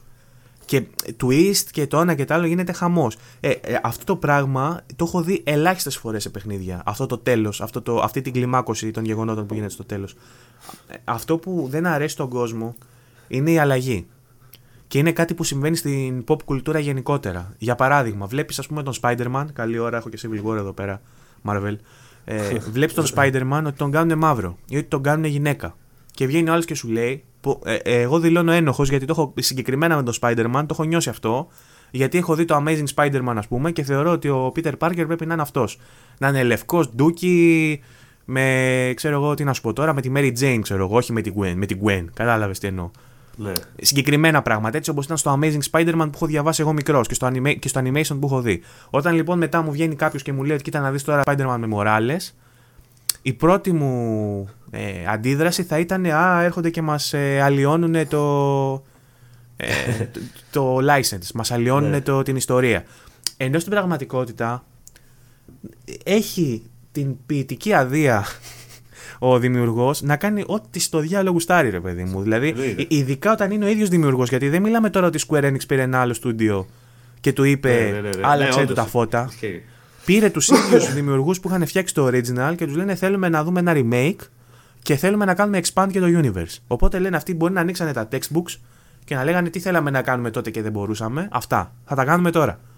Γι' αυτό δεν με ενοχλεί. Ναι. Δηλαδή τώρα μια λεπτομέρεια. Ε, ε, ουσιαστικά είναι δύο τα πράγματα. Σε δύο άξονες κινούνται οι διαφορές που έχουν κάνει τον κόσμο να γκρινιάζει. Είναι ότι μπήκε ακόμα ένας παράγοντας εχθρικός και ότι αλλάζει λίγο το background του cloud. Δηλαδή. Εντάξει τώρα οι αλλαγές δεν είναι και τίποτα. Εγώ περίμενα περισσότερες αλλαγές. Ναι. Είναι αλήθεια. Με αυτά που άκουγα και με αυτά που όπως αντιδρούσε ο κόσμος, περίμενα να δω άλλη ιστορία σχεδόν. Κοίτα, έτσι όπως το στείλουν τώρα όμως, επειδή σου λέω ότι υπάρχει αυτός ο παράγοντας ο έξτρα, σημαίνει ότι μπορεί να γίνει expand και το τέλος. Δηλαδή, επειδή ε, υπάρχει άλλος ένας παράγοντας, μπορεί η μάχη να γίνει σε δύο άξονες. Ναι. Αντί για έναν. Κατάλαβες τι εννοώ. Ισχύει, ναι. Θα δούμε. Οπότε... Άντε να μας πούνε και τίποτα για το επόμενο κομμάτι. Γιατί ε, μέχρι στιγμής η, αντι... η προσέγγιση της εταιρείας είναι ούτε εμείς ξέρουμε. Ναι. μέχρι στιγμής αυτά λένε. Άμα δεις. Κάπου είδα κάτι που είπαν τώρα πρόσφατα, αλλά δεν τα διάβασα γιατί έχει μέσα spoilers. Ένα βιντεάκι βγήκε. Βγήκε ένα βιντεάκι με τον. Ε, με τον producer που κάνει κάποια σχόλια ε, και μάλιστα βγήκε, αλλιεύσανε και την είδηση από εκεί πέρα επειδή στο footage που δείχνει καθώς μιλάει στα fillers γράφει captured on PC ε, ναι, οπότε βγήκε και η φήμη ότι θα το δούμε σύντομα και σε PC μάλλον. Το θεωρώ δεδομένο μετά το 15 αφού βγήκε το 15 ότι θα βγει και στο PC ε, αλλά εντάξει αυτό τώρα δευτερεύουσας σημασίας ας πούμε με τα platforms. Αναμενόμενο είναι ότι θα βγει. Το θέμα είναι πότε θα βγει το δεύτερο κομμάτι, αν θα βγει και σε τι, σε τι φάση παραγωγής, ε, σε, σε τι φάση ανάπτυξης. Πού είμαστε τώρα; Βρίσκεται τώρα. Πρέπει να ναι. μας πούνε αυτή τη στιγμή τι κάνουν. Δηλαδή, ε, αποφασίσανε πώ θα Σήμερα φτιάχνουμε τα sprites. Ε, το... Αυτό δεν, δεν ξέρουμε. Δηλαδή, πρέπει να βγουν να μας πούνε κανονικά ότι έχουμε ξεκινήσει ήδη και είμαστε σε αυτό το σημείο και θα βγει το. Όχι, θα βγει τότε. Ναι, αλλά για σκέψου. Ε, επειδή είχαμε και μία άλλη είδηση ε, για πολλωστή φορά τη θεώρησα σήμαντη και δεν την ανέφερα γιατί πλέον τα rumors πέφτουν βροχή. Ξαναβγήκε rumor που λέει ότι μυστικά η Konami φτιάχνει ήδη Silent Hill. Ναι και θα, και θα ανακοινωθεί. Και θα... Δηλαδή, ναι, πρόσεξε. Είχαμε, είχαμε πριν δύο εβδομάδες μία είδηση που είχε βγει η Konami και λέει: Κοιτάξτε να δείτε Silent Hill, ξεχάστε το. Θα κάνουμε πράγματα, δηλαδή πατσίνκο που λέει και ο Παύλος. Ε, θα κάνουμε πράγματα με το IP. Όμως μην περιμένετε να συνεχίσει, ξέρω εγώ. Ούτε έχουμε πουλήσει το license γιατί βγαίνανε και λέγανε ότι έχει, πουλη... έχει πουληθεί το license. Microsoft, η Sony, όλοι. Ναι, ναι, ναι. Τέλος πάντων τώρα η, η, τελευταία φήμη λέει ότι η Konami μυστικά ήδη αναπτύσσει εδώ και 1,5 χρόνο το επόμενο Silent Hill και θα ανακοινωθεί μαζί με την παρουσίαση του PlayStation 5 λένε. Και σου λέω εγώ τώρα, φαντάζομαι ότι βγαίνει, όντως είναι σε ανάπτυξη το Final Fantasy το δεύτερο part, αλλά θέλουν να το δείξουν με, το, με την παρουσίαση του PlayStation 5. Ναι. Πόσο ωραίο θα ήταν. Και ε, ε πόσα μιλισεκόν θα σου παίρνει να βγάλει το πορτοφόλι σου έξω και να αρχίσεις να κάνεις. Καλά, κατευθείαν. κατευθείαν. Άμα έδειχνες Silent Hill και Final Fantasy δεύτερο part, τελείωσε. Δε. Ε, καταλάβει. Οπότε ε, παίζουν, παίζουν και αυτά μέσα. Συν ότι είναι και ο παράγοντας της καραντίνας και όλα αυτά που λέμε τόσο καιρό που τους έχει πάει πίσω 100%. Ισχύει. Λοιπόν... Ξέρω, να δούμε πώς θα, πώς θα το χειριστούν. Θέλω, έχω μεγάλη περιέργεια και όχι μόνο το παιχνίδι και το marketing κομμάτι. Λοιπόν, θα έχει ένα, θα, θα έχει ένα ειδικό ενδιαφέρον να μαζέψουμε όλους αυτούς που, όλους αυτούς τους hooligans του Final Fantasy και το Σταύρο και εμείς οι δύο και όποιος άλλος γουστάρει να μπούμε σε ένα pit και να κάνουμε ένα, μια συνάντηση, έτσι, ένα stream κάποια στιγμή που να καθόμαστε και να κάνουμε buff up, να πλακωνόμαστε για, το, για τις ε, ε, επεμβάσεις που έγιναν στο Final Fantasy το remake και να δούμε τελικά αν, αν, αν είναι για καλό ή για κακό. Ο Σταύρος πάντως είπε γενικά ότι του άρεσε εκτός Αλλά το τέλος. δεν του άρεσε το τέλος, ναι. ναι. Δεν ξέρω εγώ από ακόμα τι γίνεται στο τέλος. Σήμερα θα μάθω λογικά, ελπίζω. Mm. Ή αύριο. Ε, είσαι λίγο νωρίς. Πόσες ώρες έχεις παίξει, 24, ξέρω κάτι τέτοιο. 23. Εγώ το τέλειωσα στις 30 just. Οπότε... Έκανα όλα τα side quest, αλλά δεν γίνεται όλα να τα κάνει. Δεν γίνεται όλα. Δύο δεν μπορείς. Δεν μπορείς να κάνεις δύο στο πρώτο playthrough. Γιατί δεν, εγώ δεν το κατάλαβα γιατί είχα διαβάσει ότι είναι 26 όλα. Και βλέπω ναι. ότι έχω 24 εγώ. Ε, μπορεί μπορείς στο New Game Plus να λέει... σου βγάλει κι άλλα, ρε. Όχι, διάβασα ότι δύο κάπως γίνονται cancel μεταξύ τους, κάτι τέτοιο. Αχα. Στο chapter 9 νομίζω λέει ότι άμα κάνεις το ένα δεν μπορείς να κάνεις το άλλο και έτσι σου τρώει δύο quest. Και πρέπει να πας. Με chapter select. Ναι. Το παιχνίδι έχει και chapter select καταρχάς να πούμε. Οπότε με το που το τελειώσεις μπορείς να κάνεις σκούπισμα γυρνώντας σε συγκεκριμένο chapter. Έχει και hard ε, μετά. Σου, σου ξεκλειδώνει το hard, αλλά αυτή η κουβέντα για τη δυσκολία του είναι μια άλλη κουβέντα που νομίζω μπορούμε να κάνουμε και τώρα, αν θες. Ότι, ναι, ε, όσον έχει, ε, σε όσο έχει να κάνει με τη δυσκολία του παιχνιδιού, ότι είναι πολύ εύκολο κατά τα δικά μου, με τα Εγώ δικά μου κριτήρια. Okay. Όχι δύσκολο. Ε, σου είπα, δηλαδή... είναι, είναι ενδεικτικό και συμφώνησες γιατί μου είπες και εσύ έπαθες το ίδιο ότι έχασα για πρώτη φορά στο chapter 13. Εντάξει, ναι, και εγώ δεν έχασα την αλήθεια. Αλλά ζωρίστηκα κάποιες φορές δηλαδή. Και εγώ ζωρίστηκα, αλλά ήταν απλά time consuming. Δηλαδή, καθόμουν από τον εχθρό γύρω-γύρω και έφερα σβούρες μέχρι να μου γεμίσει το, το meter για να ναι. κάνω ability, ξέρω εγώ. Ε, το, το πρόβλημα είναι ότι δεν, το easy είναι πάρα πολύ εύκολο. Το χάσμα μεταξύ του normal και πάρα του easy είναι τεράστιο. Ναι. Τύπου... Καλό από τη μία, γιατί υπάρχουν πολλοί που θέλουν να το παίξουν και δεν παίζουν action παιχνίδια, οπότε δεν θα μπορούν να παίξουν τη μάχη. Αλλά Σημείωση, σημείωση εντωμεταξύ μπορείς το παιχνίδι να το γυρίσεις σε όποια δυσκολία θες ανά πάσα στιγμή και δεν έχει και τρόφι ναι.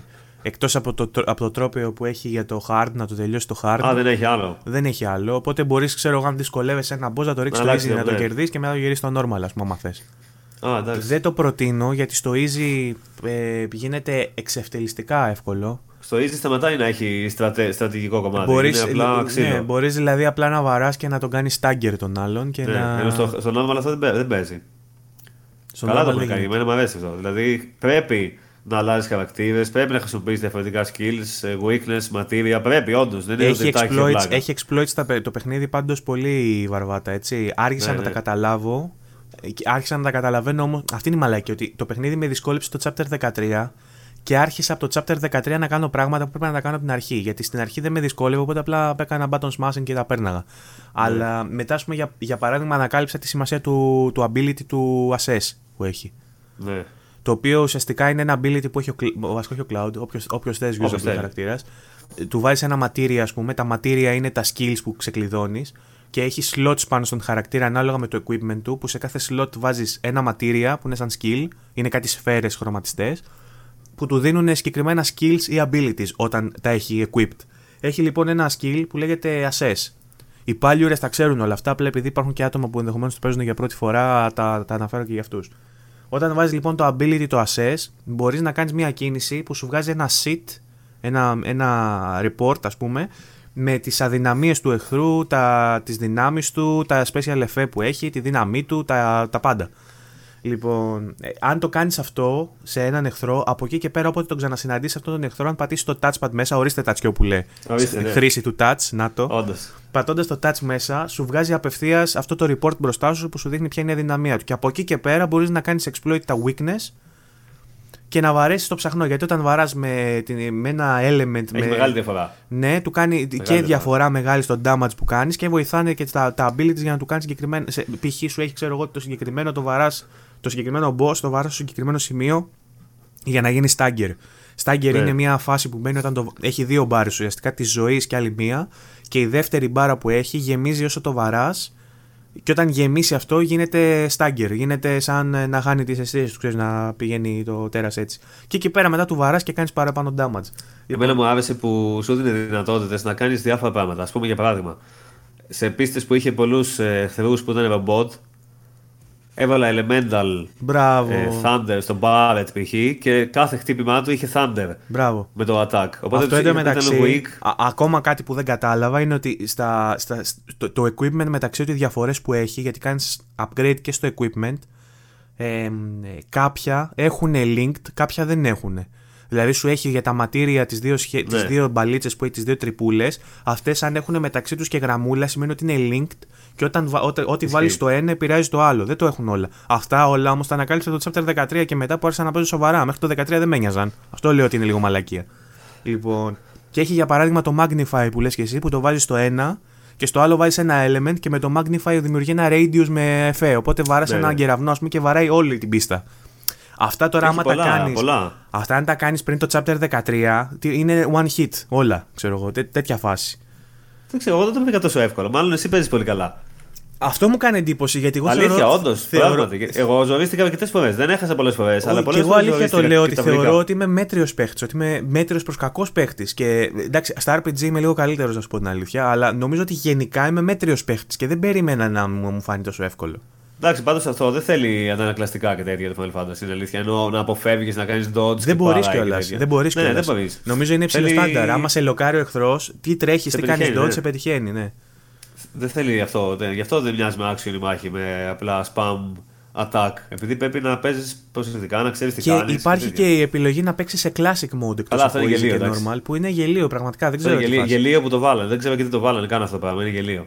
Και καλά, Είναι- για να, και καλά για να προσωμιάσει λίγο με το αρχικό το turn-based. Αλλά στο turn-based είσαι ακίνητος, ο καθένας έχει την κίνησή του, ξέρεις ότι θα γίνει αυτό. Υπάρχει, υπάρχουν πολλοί αστάθμητοι παράγοντες όταν αφήνεις την AI να παίζει μπάλα Ναι. μόνη της, Γιατί μπορεί αυτή, για παράδειγμα, οι, τα companions, οι άλλοι δύο που είχα μαζί μου, ας πούμε, συνή- δύο, δεν έχει- δύο έχεις συνήθως μαζί Ναι, σου. δύο. Ε, οι άλλοι δύο που είχα μαζί μου δεν είχαν σταθερό ρυθμό που βαράγανε. Γι' αυτό, ε, ε, Αυτό, ε, ναι. ε, ενδεχομένως ε, εμπίπτει στην AI. Έτσι, δεν Το ξέρω αν- δοκίμασε στο Classic. το δοκίμασα στο demo, δεν τόλμησα καν να το βάλω. στο Ναι. Εγώ το παιχνίδι, πάτησα. συγχάθηκα. Αυτό γίνεται. Αυτό που λες γίνεται. Ε, Επειδή σε ελέγχει και σένα πλέον η AI. Δεν μπορεί βαρά να- για- συνέχεια. Για ένα διάστημα απλά να κάθεσαι έτσι.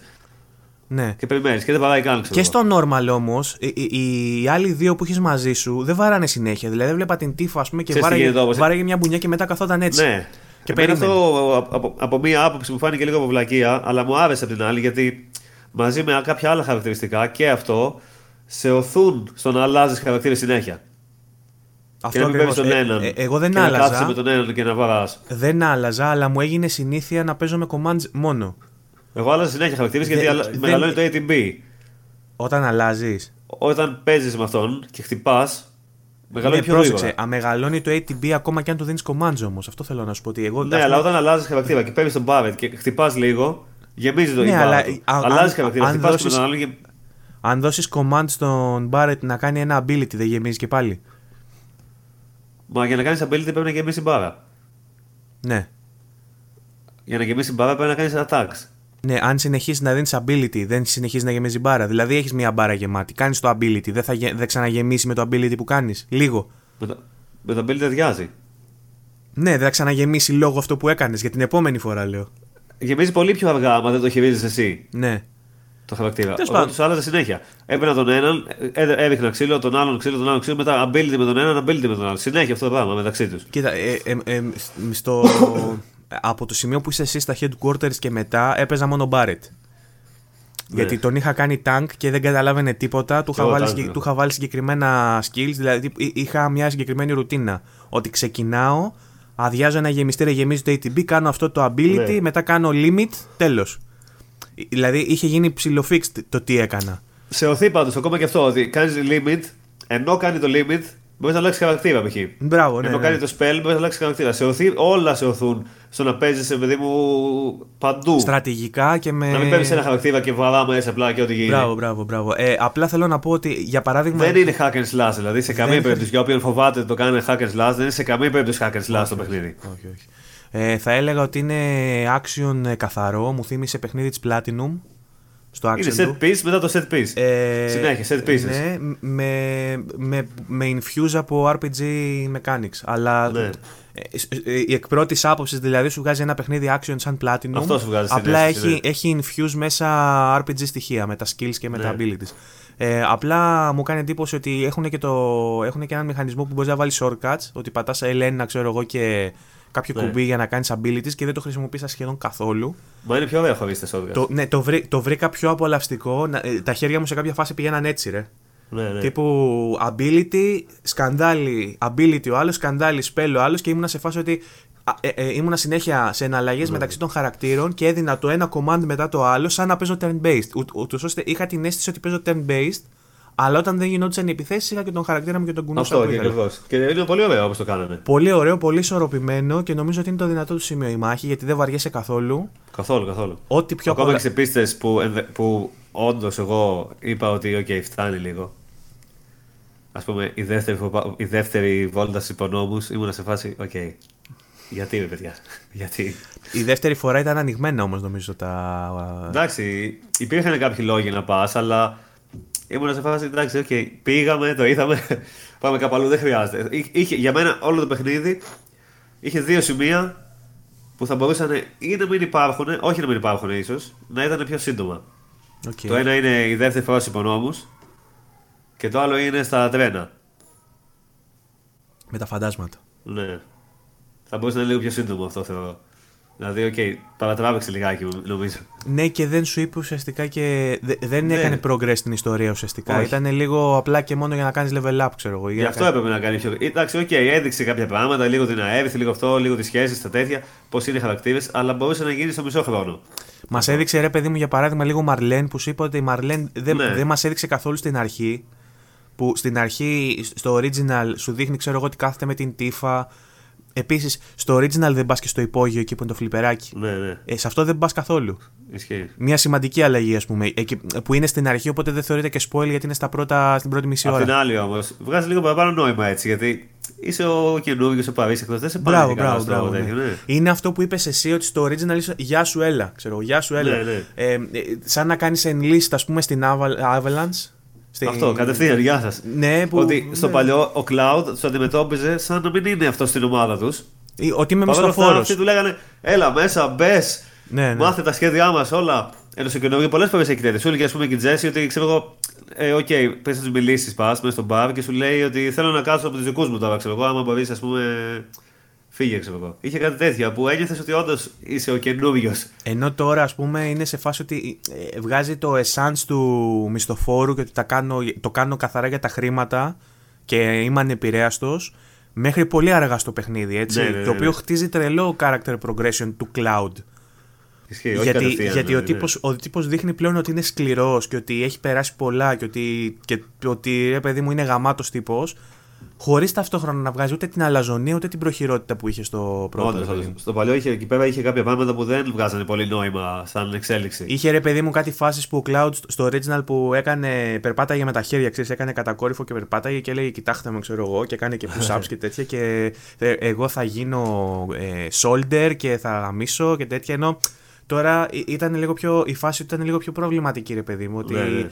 ψιλοπρέπει και ψιλο δεν θέλω και ψιλο ξέρεις ε, δηλαδή έχει, έχει, έχει μια εσωτερική σύγκρουση το οποίο Την μέσα, έδειξε καλύτερα. μέσα, από τα, μέσα από τα όσα συμβαίνουν ε, δικαιολογεί πολλά πράγματα που γίνονται στη συνέχεια. Οπότε θεωρώ ότι δικαίως απλώνουν το συγκεκριμένο κομμάτι της ιστορίας, γιατί Κι ήταν, εγώ. ήταν το πιο σπευσμένο στο original Ναι. και είναι, είναι το σημείο που ουσιαστικά κάνει establish και το σύμπαν και τις σχέσεις μεταξύ των χαρακτήρων. Δηλαδή, Ναι, μα ε, με συγκεκριμένους χαρακτήρες όπως η Jessie, για παράδειγμα, δεν θα είχα τόσο πολύ μέσα σε αυτά τα. Που, πόσα λεπτά έχει συμμετοχή η Jessie στο original; τίποτα. πε- Πέντε ατάκες εγώ. Εντάξει, όχι Μισή, πέντε ατάκες. μισή ώρα, ξέρω εγώ, να είναι Τίποτα, η δεν Jessie. τη βλέπεις καν, ναι. Τέτοια φα- Εδώ πέρα της δώσαν ολόκληρο chapter της Jessie. Ισχύει. Και ωραίο Και chapter, φανταστικό chapter, έτσι. Φοβε... Ναι. Από, τα, απ' τα πιο ωραία chapter του παιχνιδιού. Πολύ καλό, πολύ καλό. Γενικά, και άστη την Τζέσι που είναι δευτερεύοντο χαρακτήρας. Η Αέριθ. Στο παλιό Αέριθ ήταν. Γνωρίστηκαν. Κάτσανε εκεί λίγο, είπαν πέντε μαλακίες. Μετά πήγαν εκεί πέρα με τον Τόν Κορνέο, έγινε αυτό το σκηνικό. Και μετά κατευθείαν, μέσα σε μία ώρα δηλαδή. γίνανε Βρεθήκανε στα τόσο- headquarters, ξέρω εγώ. Τόσο στενά δεθήκανε που πήγαινε να τη σώσει. από το τέτοιο. Δηλαδή δεν νιώθεις ότι κερδίστηκε όλο αυτό το πράγμα. Ότι κερδίθηκε σιγά σιγά. Ενώ στο καινούργιο περνά πολύ χρόνο με την Aerith. Ναι. Οι δυο του. Ο Cloud, Aerith και τα δείχνει όλα αναλυτικά, τι λένε, τι κάνουν και το νιώθεις πιο καλά ότι αυτοί οι δύο είχαν ένα bonding. Ας πούμε. Δεν έγινε καλημέρα, με λένε έτσι και εμένα έτσι. Πάμε ένα λουλούδι. OK, okay, με πιάσανε εσύ, βάλω να με σώσει, έρχομαι. Λοιπόν, ε, φο, φοβερή δουλειά στα cutscenes, θέλω να πω. Πολύ. Και στο τέτοιο, φίλε, στο, στην εναλλαγή. Ναι, από cutscenes δηλαδή, σε in-game γίνεται εντελώς seamless. Δεν το καταλαβαίνεις καν. Δεν καταλαβαίνεις τίποτα. Ναι, Εν τω μεταξύ απλώς... μου, κάνει, μου κάνει εντύπωση ότι έχει, έχει, τα cutscenes που είναι. Το καταλαβαίνεις ότι είναι cutscene, το καταλαβαίνεις ναι, ναι. κυρίως από τα πολύγωνα. Από, από τους χαρακτήρες γιατί είναι πολύ πιο καθαρά τα πρόσωπα και αυτά. Και τα μαλλιά είναι καλύτερα. Αλλά μου ναι. κάνει εντύπωση γιατί στα cutscenes που είναι κρίσταλο, τέρμα καλοφτιαγμένα, έχει το equipment. Όντως. Δηλαδή, τύπου φόραγα στην τύφα κάτι γάντια με φτερά και κάτι μαλακή και είχε τώρα ένα κάτσιν που ήταν άντε για αισθητικά, πάρα πολύ καθαρό και πάρα πολύ όμορφο. Και της πιάνει τα χέρια, ξέρω εγώ, και της τα χαϊδεύει, ξέρω εγώ, κάποια φάση με τον Μπάρετ, νομίζω είναι, δεν ξέρω τι. Και έχει στα χέρια της όντως τα φτερά και αυτά που της έχω στο. που μου κάνει εντύπωση γιατί ε, αυτό σημαίνει ότι δεν είναι pre-rendered. Ναι. Ή έχουν, κάνει και, έχουν κάτσει και έχουν, έχουν κάνει, κάνει όλα, render για όλο το equipment που δεν υπάρχει περίπτωση. Γιατί αυτό θα Εντάξει, δεν είναι και πάρα πολύ το equipment, είναι αλήθεια. Ε, δεν είναι πολύ, αλλά ε, νομίζω. Και ειδικά, άμα σκεφτείς ότι σε κάθε σημείο που δεν το κάνει στα πρώτα, αναγκαστικά θα έχεις ένα. Νομίζω, νομίζω έχει καμιά εικοσαριά armor, καμιά. Ε, ο καθένας καμιά, όπλα, καμιά δεκαριά όπλα ο καθένας το πολύ. Ναι. Και λιγότερα. Κάπου και, 6, 7, και καμιά εικοσαριά, τριανταριά ε, πες τα, accessories. Ναι. Επίσης λοιπόν. μου άρεσε πολύ που αυτό, εγώ στην αρχή δεν το έχω καταλάβει πώς λειτουργεί ακριβώς με το upgrade των όπλων. Ναι, που μαζεύει μαζεύεις τα points. Μου άρεσε πολύ γιατί τα points μετά ε, μπορείς κα... να βάλεις και στα άλλα όπλα. Ε, το Οπότε κάθε όπλο. Να... Ναι, μπορείς να πεις ότι εμένα μου αρέσει το πρώτο όπλο, δεν θέλω να αλλάξω. Και να συνεχίσεις να παίζεις μέχρι το τέλος με το πρώτο όπλο και να έχεις και τα skills από τα άλλα όπλα. Και έχει και reset. Οπότε και μαλακία να κάνεις, yeah. μπορείς να κάνεις reset και να τα ξανα. Και παίρνεις το skill, αυτό είναι το θέμα. κάθε όπλο έχει δικό του skill, αλλά μόλις το ξεκλειδώσεις το όπλο του skill, το αποκτάς μόνιμα αν αλλάξει μετά όπλο, το έχεις παρόλα αυτά. Mm. Οπότε μπορείς να πεις ότι κρατάω, παίρνω το skill του καινούργιου όπλου και παίρνω πάλι το προηγούμενο. Και έχω και το καινούργιο skill. Ναι, όταν το κάνεις master, έχει κάποια objectives ναι. που όταν τα κάνει. Ωραίος ο Ωραίο το κάνανε αυτό. Ωραίος, Γραμμικό πολύ. Ωραίος ο τρόπος που παίρνεις τα summons. Ναι, ναι. Ε, Ευρηματικός. Δεν έχει πάρα πολλά summons, αλλά έχει αρκετά. Νομίζω έχει 6. 6 ή 7. Δεν θυμάμαι. Δεν ξέρω πώς είναι όλα αυτά. Ε, βάσει ιστορίας νομίζω έχεις πρόσβαση σε δύο, βασικά όχι μαλακή γιατί είναι, τα βρίσκεις. Ε, είναι και ο λόγος που πρέπει να ψάχνεις, να ψάχνεις τις πίστες αρκετά ναι. γιατί νομίζω τα δύο τα βρίσκεις σε, σε ντούκια και σε τέτοια. Είναι... Εγώ γενικά δεν έχω κάποιο παράπονο από το gameplay και αυτά. Όχι, ούτε εγώ. Ούτε εγώ. Ε, Ακόμα και τα side quest, μια χαρά είναι. Οπότε αυτό θέλω για, για να τα πάμε με τη σειρά ε, σκηνοθεσία, ε, αισθητική της σκηνοθεσίας, φωτογραφία δηλαδή και writing, απίστευτο writing, φοβερό writing, απίστευτο writing. Οι διάλογοι δηλαδή ακόμα και σε σκηνές που ήταν cringe, cringe fest, cringe ναι, ναι. festival, ε, κυριολεκτικά και μεταφορικά, ακόμα και στην περίφημη σκηνή με το cross-dressing ας πούμε, δεν ένιωσα σχεδόν καθόλου άβολα. Εντάξει, ήταν η αλήθεια εκείνη στις σκηνές ότι ήταν πολύ ωραία, αλλά ίσως σε φάση που είμαι δει κανείς. ναι, ναι. Αυτό αν, κάποιος, αν έμπαινε η μάνα σου, αν έμπαινε η μάνα σου μέσα στο δωμάτιο δεν το εξήγει πολύ εύκολα ναι. αυτό. Ε, Όχι, αλλά... όμως, ήταν πολύ ωραίο όπως το. Εγώ αυτό το φοβόμουν. Φοβόμουν ναι. θα το κάνουν και καλά. Και έδωσε και ωραίο μήνυμα. Γενικά δίνει ωραία μηνύματα και για, τα, και για τα LGBTQ rights, αλλά και, για πολι... και πολιτικά δίνει και πολύ πολιτικά. ωραία και Είναι πολύ πιο πολιτικοποιημένο από το παλιό. Το παλιό ήταν λίγο OK, okay, είμαστε οι Avalanche, βάζουμε τις βόμβες. Καταρχάς, δεν προλαβαίνει καν να καταλάβεις τι κάνουν. Κάνουν μία, κάνουν δύο, τελείωσε. Η ναι, ναι, ναι, ναι, ναι. Ενώ εδώ πέρα σου δείχνει, ας πούμε, πώς μετά τη βόμβα πας στην πόλη και περπατά. Αυτά ήταν πολύ ωραία, φίλε. Οικο, οικολογικό, βλέπει... οικολογικό μήνυμα, πολιτικό ναι. μήνυμα, κοινωνικό μήνυμα. Πολύ ε... μάλιστα αυτά εμένα που προχώρησα στην πόλη μετά και πέθανε στα συντρίμμια και έβλεπες τον κόσμο μαζεμένο στην πλατεία. Ξέρω εγώ να βλέπεις στην οθόνη τις ειδήσεις από τη Shinra και καλά. Ναι, ναι. Που ναι. έλεγε ότι οι τρομοκράτες κάνουν. Προπαγάνδα, ξέρω εγώ στην τηλεόραση. Είναι ναι. full πολιτικοποιημένο. Δεν το συνηθίζουν οι Ιάπωνες σε πολλά ναι. παιχνίδια. Το RPG το κάνουν κατά κόρον. Δηλαδή και στο Persona είχαμε έτσι πολιτικοποιημένο περιεχόμενο. Αλλά οι Ιάπωνες είναι λίγο πιο συντηρητικοί σε αυτό. Δεν θέλουν πολύ να ασχολούνται με το πολιτικό και με το. ειδικά με το κοινωνικό. Ε... Ναι, το παλιό το Final Fantasy, ας πούμε το 7, τα άφησε πολύ γρήγορα όλο αυτό το cyberpunk και πολιτικοποιημένο και οικοτέρο, το άφησε πολύ γρήγορα πίσω του και έγινε φάνταση. Mm. Πολύ γρήγορα. Ναι, ναι, ναι. εδώ πέρα πέρασε ένα ολόκληρο παιχνίδι. Με αυτό το θέμα. Σου δίνει, σου δίνει ακόμα και έναν λόγο να πεις ότι εγώ θέλω ας πούμε, να βοηθήσω την Avalanche και δεν είναι Ναι, απλά. ναι. Γιατί η πρώτη μου εντύπωση όταν το πρωτοείδα, χωρίς να έχω κανένα background, ήταν σε φάση. Πφ, ξέρω εγώ, vegans. Ε, ε, Greenpeace, ξέρω εγώ. Εντάξει, οκ, τα Pokémon είναι η βία. Να, να καταργηθούν τα Pokémon. τέτοια φάση. Αλλά ε, δε, και, περνάει και από την φάση που σου κάνει justify ε, τον λόγο που πολεμάει η Avalanche περνάει και από τη φάση που η ίδια η Avalanche αμφισβητεί τα δικά τους τα motives. Αυτό, τα, ναι. πε- πε- κάνει, κάνει, έχει πάρα πολύ ωραίο, ωραίο writing. Σε όλους τους χαρακτήρες εντωμεταξύ κατάφερα να τους αγαπήσω σχεδόν όλους το ίδιο. Μου έκανε εντύπωση, ας πούμε, ότι λάτρεψα τον Barrett που είναι απλά ένας NPC, ας πούμε, ντούκι, το tank που έχεις στο, στο party. Κατάφερε να με κάνει να νιώσω. Ε, Και είναι και νωρίς ακόμα. Δηλαδή. Έχει και είναι και ακόμα νωρίς, ναι. Αλλά αυτό θέλω να σου πω. ότι Έχει βάλει πάρα πολύ ωραία τις βάσεις. Έχει κάνει establish Πολύ, για το πολύ, σύμπαν πολύ. πάρα πολύ ωραία. Οπότε Καλύτερα λοιπόν, από το παλιό. οπότε λοιπόν συνοψίζοντας, έχουμε πολύ καλή σκηνοθεσία, πολύ καλό αισθητικό, πολύ καλό writing, ε, πολύ ωραία μάχη. Το αισθητικό σε κομμάτια είναι απίστευτο. Σε άλλα κομμάτια δεν είναι Σα- απίστευτο. Το, το soundtrack είναι απίστευτο και κάπου, soundtrack εκεί, είναι απίστευτο και κάπου εκεί όλο, μπαίνει η ναι. γραμμή και αρχίζουμε να λέμε τώρα για τα προβλήματα. Ωραία. Λοιπόν, ξεκινώντας, Ναι. επειδή αναφερθήκαμε ήδη, υπάρχει ένα θέμα με το οπτικό, το οποίο συνήθως το, το συναντάμε περισσότερο στο, στα open κομμάτια Ναι. του παιχνιδιού. Εκεί πέρα που έχει δηλαδή. Ε, εκεί που κάνεις τα side quest κατά κόρον, δηλαδή στα slums. Τα slums όταν μπαίνεις το βράδυ ας πούμε, που έχει κάνει χρήση και HDR και particle effects και τέτοια lighting effects και όλα αυτά. ε, Δεν πολύ φαίνεται. Δεν πολύ φαίνεται, είναι ωραίο. Μέρα μεσημέρι στα slums έχει σημεία που το παιχνίδι δεν βλέπετε. Δηλαδή, η- ακόμα και για απλές Επίσης από ό,τι κατάλαβα δεν έχει τέτοιο έτσι. Δεν αλλάζει η ώρα. Από ό,τι κατάλαβα. Όχι, έχει απλά Ναι. ε, το, συγκεκριμένο, Fixed είναι. το συγκεκριμένο chapter είσαι στα slums μέρα. Το συγκεκριμένο chapter είσαι στα slums νύχτα. Ε, Ναι, και όντως τη μέρα έχει κάποια σημεία που δεν είναι όμορφα. δεν, δεν βλέπονται ούτε σε PlayStation 3. Ναι. Δεν είναι καθόλου καλά. Και ας πούμε έχει το πάτωμα, δηλαδή το κοίταγα εγώ κάποιες φορές. Έχει το πάτωμα κάτω που είναι χώμα, ξέρω εγώ και τέτοια. Και φαίνεται όλο, εντάξει, ξέρω εγώ, οκ. Και σε ένα σημείο έχει ένα κομμάτι που είναι σαν texture από το PlayStation 2. Ξέρω εγώ. Και ή που φορτώνουν αυτό. Το, στην αρχή δεν το είχα πολύ πετύχει που βγει να φορτώσει, αλλά τελικά είδα πολλές φορές. Ναι, το Που λέγαμε αυτό ότι είναι Βλέπεις την δεν μπλούζα ήταν του στην- ας πούμε, δεν και ήταν είναι μια στην θολούρα αρχή. όλη η μπλούζα. Δεν ήταν στην αρχή αυτό, γινόταν πιο μετά. Αλλά το πρόβλημα, Ναι. το, πρόβλημα, το πρόβλημα δεν είναι στο texture streaming τελικά. Νομίζω ότι είναι αλγοριθμικό το πρόβλημα. Δηλαδή δεν έχει να κάνει με αδυναμία του δίσκου να στριμάρει τα, τα textures. Συμβαίνει και αυτό. Ε, υπάρχει και popping. Δηλαδή, Υπάρχει, ναι. αν τρέχεις στα slums, Ναι, ναι, ναι. ναι. μπορεί να βγεις σε μια γωνία και ξαφνικά να σου εμφανιστούν παπ, παπ, παπ, τέσσερις Και χαρακτήρε. όχι μόνο όταν τρέχεις και τέτοια, σε πολλές φορές στους διαλόγους. Γυρνάει να μιλήσει τον άλλον και του δείχνει τον άλλον απότομα και βλέπεις τα λόγια του θολά. Ναι. Και σιγά σιγά φορτώνουν. Και σιγά σιγά φορτώνουν. Αυτό ναι, αυτό είναι η περίπτωση που λέμε.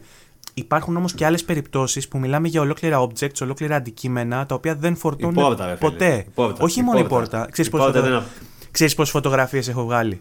Βασικά έχω βάλει και ένα ωραίο που θέλω να το κάνω Photoshop να το βάλω στο review που είσαι πάνω σε μια πλατφόρμα ας πούμε ψηλά στο, στο Midgar και σου, βλέπεις το Midgar δίπλα σου έτσι ξέρω εγώ απίστευτα γραφικά, φοβερά φώτα, το ένα τ' άλλο και σου λέει, σου λέει η τύφα ε, ε, επειδή είσαι, περπατάς πάνω ξέρω εγώ σε ένα σίδερο και από κάτω είναι, είναι το κενό σου λέει just don't look down και γυρνάω την κάμερα να κοιτάξω κάτω και βλέπω ένα JPG με τα slams. Θολό. Ναι. Δηλαδή, Μια εικόνα στατική δηλαδή, θολή. Αυτό. Ναι. Ε, οπότε υπάρχουν αυτά τα. ε, αυ- υπάρχει αυτό το contrast μεταξύ. Και είναι κρίμα γιατί αισθητικής. η συνολική εικόνα που δίνει είναι πάρα πολύ καλή. Και δεν είναι απλά ότι είναι, ότι είναι υποδέστερα, είναι ότι είναι distracting όντως. Ναι, ναι. Δηλαδή σου τραβάει το μάτι γιατί είναι τόσο κακά. Θα μπορούσε, είναι δηλαδή, κρίμα. θα μπορούσε να είναι χειρότερο από το βασικό παιχνίδι, από το main event, ας πούμε. Δηλαδή να βλέπεις το Midgar Ναι, πάνω ναι. και να είναι τ- τέλειο και από κάτω το αχανές τέτοιο να είναι χαμηλής ανάλυσης. Αλλά τώρα μιλάμε για Ναι, κάποιες τετράγωνα. αγώνες, κάτι τέτοια, ναι. Λες και έχουν μοσαϊκό, τέτοια φάση. Ισχύει, όντως. Έχει κάποια σημεία που κα- δημιουργούν πρόβλημα. Οπότε το ένα αρνητικό είναι αυτό. το άλλο αρνητικό, κατ' εμέ, έχει να κάνει με το, με το side questing, το οποίο είπες εσύ ότι δεν σε ενόχλησε ιδιαίτερα. Δεν με ενόχλησε, όχι. Ε, θεώρησα όχι ότι είναι κακό, απλά ότι είναι υ- υπεραπλουστευμένο και υπερβασικό. Ήταν υπερβασικό και υπερπροσθεμένο όντως, αλλά τελικά δεν με χάλασε γιατί. Για δύο λόγους. Ο ένας είναι ότι δεν είναι μόνιμο. Καταρχάς, όπως είναι ας πούμε στο 15, έχεις μόνιμα τα quest σου, τα main και τα side. Εδώ δεν ήταν έτσι. Εδώ ήταν ας πούμε main quest 1, 2, 3, 4, 5. Σε αφήνει για λίγο να κάνεις 5 side. Και μετά προχωράς στο main. Και αναγκαστικά, δεν μπορείς να γυρίσεις πίσω. Οπότε ήταν κάπως πιο περιορισμένο αυτό το πράγμα. Δεν, δεν είχες ταυτόχρονα 20 side quest. Σκότωσε το τέρας. Φέρε αυτό, φέρε εκείνο. Έχεις 5 τα οποία κάτι προσθέτανε στο. Δεν έγινε όμως έτσι. Δεν έγινε επαναλαμβανόμενο έτσι. Δεν ήξερες δηλαδή ότι. Έγινε επαναλαμβανόμενο. Κάθε, φορά που, θα, μάλιστα... κάθε φορά που θα βρεθεί στα slams ότι α, ναι, Ισχύει. τώρα θα μου βάλει να κάνω και πέντε side quests και μετά Βέβαια, θα κόλλαγε λίγο αυτό και κάπως σενεριακά και τη το έβαζε σε σημεία που όντως έγινε κάτι που μετά. Και χρειάζονται, χρειάζονται βοήθεια, ας πούμε, κάτι. Θα καθίσουν κιόλα αυτοί λίγο. Δεν θα τρέξουν κατευθείαν στο επόμενο quest. Δεν, δεν βάζει εκεί που ξέρω εγώ, έχουν απαγάγει την άλλη και πάνε να τη σκοτώσουν. Κάτσε να κάνω να, να σώσω τις γάτες. Το έβαλες σε ωραία σημεία. Κάθε quest θα, κάτι μπορούσαν, έβαζε. θα μπορούσαν βέβαια τα side quests να είναι πιο καλοδουλεμένα. Γιατί Αυτό έχουν, θα έλεγα, έχουν, αυτό θα έλεγα από, τώρα, τα, ναι. από τα main quest έχουν μια τεράστια ποιοτική Τεράστια διαφορά. Που Απλά, στα, στα αυτό main που ας μου πούμε άρεσε- έχει CGI, cutscenes Ισχύει. κτλ. Ενώ στο άλλο έχει διαλόγους face to face με τον NPC, ο οποίος NPC είπαμε έχει θολή μπλούζα. Ναι. Και σου δίνει Αυτό που κάποια, όμως σου εμένα δίνει μου κάποια έκανε quest επίπεδου, επίπεδου έχασα τα γατιά μου, ξέρω εγώ, Ισχύει, ή έχασα ψάξτε. τα παιδιά του ορφανοτροφείου, ψάξτα, ξέρω εγώ, τέτοια Το φάση. θέμα όμως είναι ότι τα side quest κάνανε κάποια καλά πράγματα. Α πούμε, οι χαρακτήρες που σου δείχνει και οι καταστάσεις που γίνονται στα side quest μέσα. Προσθε... Κάτι βάλανε στο γενικότερο story. Σε Δεν αυτό ήτανε- ε, ε, συμφωνώ και παυξάνω γιατί σου είπα ότι ε, κάποιους χαρακτήρες τους συνάντησα και σε main quest. Αυτό, ναι. Και στους Ε, main χαρακτήρες έδειξε πράγματα και για αυτούς και για τους side χαρακτήρες και για το γενικότερο πλαίσιο της ιστορίας και για τη main ιστορία αλλά και για τον κόσμο γενικά. Δηλαδή έκανε κάτι, δεν ήταν απλά γέμισμα χρόνου τελικά. Γι' αυτό δεν με χάλασε. Με χάλασε λίγο το actual content γιατί πολλές φορές μάλιστα πήγαινε στα ίδια μέρη, ρε φίλε. Δηλαδή αυτό ήταν τελείως γελίο. Ναι, ναι. Ότι πήγαινες, έκανες ένα side quest, Ή, ξέρω έπαιρνες εγώ, άλλο και πήγαινες στο ίδιο μέρος. Είχε, είχε στα slums μια αλάνα, ξέρω εγώ, που αν ήσουν και λίγο πιο adventurous και πήγαινε, μπορούσες να πας και νωρίτερα. Ή ας πούμε είχα Ναι. βρει κλειδί για το graveyard, ας πούμε. Κι εγώ. Και μπήκα Το και ίδιο το quest. άνοιξα και ήταν απλά μια αλάνα άδεια και λέω Α, ωραία, εδώ θα είναι το επόμενο Θα side είναι quest. quest, ναι. Και πας, σου Ισχύει. δίνει όντως το side quest και γυρνάς πίσω και έχει κακό μέσα. Έχει boss, ξέρω, Ναι. mini boss. Δεν- Αλλά αυτά- ήταν, ήταν, ήταν λίγα. Εντάξει, απλά αν, αν πρέπει ρε παιδί μου να βρούμε και Μπορούσε να είναι αρνητικά, καλύτερα. αν πρέπει να βρούμε και αρνητικά, νομίζω ότι το questing, στο side questing μάλλον, Ναι, ναι. έχει ένα θεματάκι το παιχνίδι. Έχει θεματάκι, όντως. Απλά ήταν πολύ καλύτερα από ό,τι περίμενα. Εγώ. Γιατί δεν ξέρω ήταν πόσο μόνο- χειρότερα τα, τα περίμενες. Νομίζω ότι είναι ότι πιο απλό θα, Θα σου πω μπορούσαν πώ να το κάνουν. περίμενα. Σαν το 15. Που στο 15 δεν έβαζε ούτε στο, στο story τίποτα, ούτε στους χαρακτήρες. Να είναι σαν Γεια. έραντ. Θα- Σαν έραντ, Ναι, ναι. ξέρω εγώ. Πήγαινε και Γεια, σκότωσέ είναι μου κάτι τέρατα. 15. Σκότωσέ τα. Ναι, σκότωσέ μου Τα 15 σκότωσα. λύκους. Πάρε λεφτά. Γεια. Αυτό. Ναι. Και δεν ξεφανίζεται ποτέ. Αλλά ο χαρακτήρας. εκείνο, εκείνο βέβαια ήταν open world και να το συνδέσω και με Αυτό το, φοβόμουν. να το Ότι θα συνδέσω- κάνουν τέτοια quest σε όχι open world. να το συνδέσω Για με, να το, γεμίσουνε- με το επόμενο που θέλω να πω όμως. Ναι, ισχύει. Ότι Ισχύει. ε, δεν έχει, επειδή ακριβώς δεν είναι open world, δεν έχει τρόπο να κάνεις ε, grind. Ναι. Οπότε ουσιαστικά το level system, το έχω ξανά από αυτό, είναι, είναι σαν απλά μία ένδειξη του που, Γραμμικά, βρίσκ- γραμμικά. του που βρίσκεσαι στο παιχνίδι. Δηλαδή αντί να Ισχύει. μου λες ότι έχω παίξει 20 ώρες ή ότι είμαι στο chapter 13, θα μπορούσε να μου λες είμαι 20 level. Ισχύει. Τι level Γιατί... είσαι, αλήθεια; η- η- ε, ορίστε. Τι level τελείωσες, αλήθεια; 39, 41, κάτι τέτοιο. Εντάξει, εγώ είμαι 32, τώρα κοντά είμαι όντως. Ναι, αλλά προς το τέλος έχει εχθρούς που τους ρίχνεις και παίρνεις level. Μμ, Είναι τόσο δυνατή, οπότε... ναι. Ε, Τέλος πάντων. Ε, οπότε δεν μπορείς να παραστρατήσεις, να ξεστρατήσεις από την Όντως. γραμμική του πορεία και να πας σε ένα σημείο που σπονάρει εχθρούς για να τους πολεμάς. Ε, σε Ευτυχώς, συγκεκριμένο καλύτερα. σημείο έχεις συγκεκριμένους εχθρούς, γιατί στο, στο πρώτο το Final Fantasy να θυμίσουμε είχε random encounters νομίζω. Ναι. Έτσι όπως περπάταγες, σου, σου πάγωνε η οθόνη σαν Pokémon, ξέρω εγώ, ντουρουρουρουρουρουρου, και σου, και σου πέταγε Και τα. αυτό δημιουργούσε πολλά προβλήματα αυτό. Εκτό από ότι σου και τα νεύρα που σε έβγαζε από τη φάση, ήταν ότι έπρεπε να έχει παντού εχθρού αναγκαστικά και περπάταγε, ξέρω εγώ, στα headquarters στη Σύντρα και σκάγανε κάτι ζελέ με μάτια και φωτιές. Και σε βάζει γιατί είναι εδώ μέσα αυτό; Ναι, το οποίο είναι. Ε, πώς, θα, το- πώς θα το πω, από μινάρια από το open world που θα έρθει στο δεύτερο κομμάτι. Έτσι. Ναι. Δηλαδή, στο, στο δεύτερο περιμένουμε να δούμε τέτοια encounters που δεν περιμένουν να τα δω random, δηλαδή να προχωράς και να σου κάνει pop. Όχι, αλλά σαν το, σαν το 15. Ναι.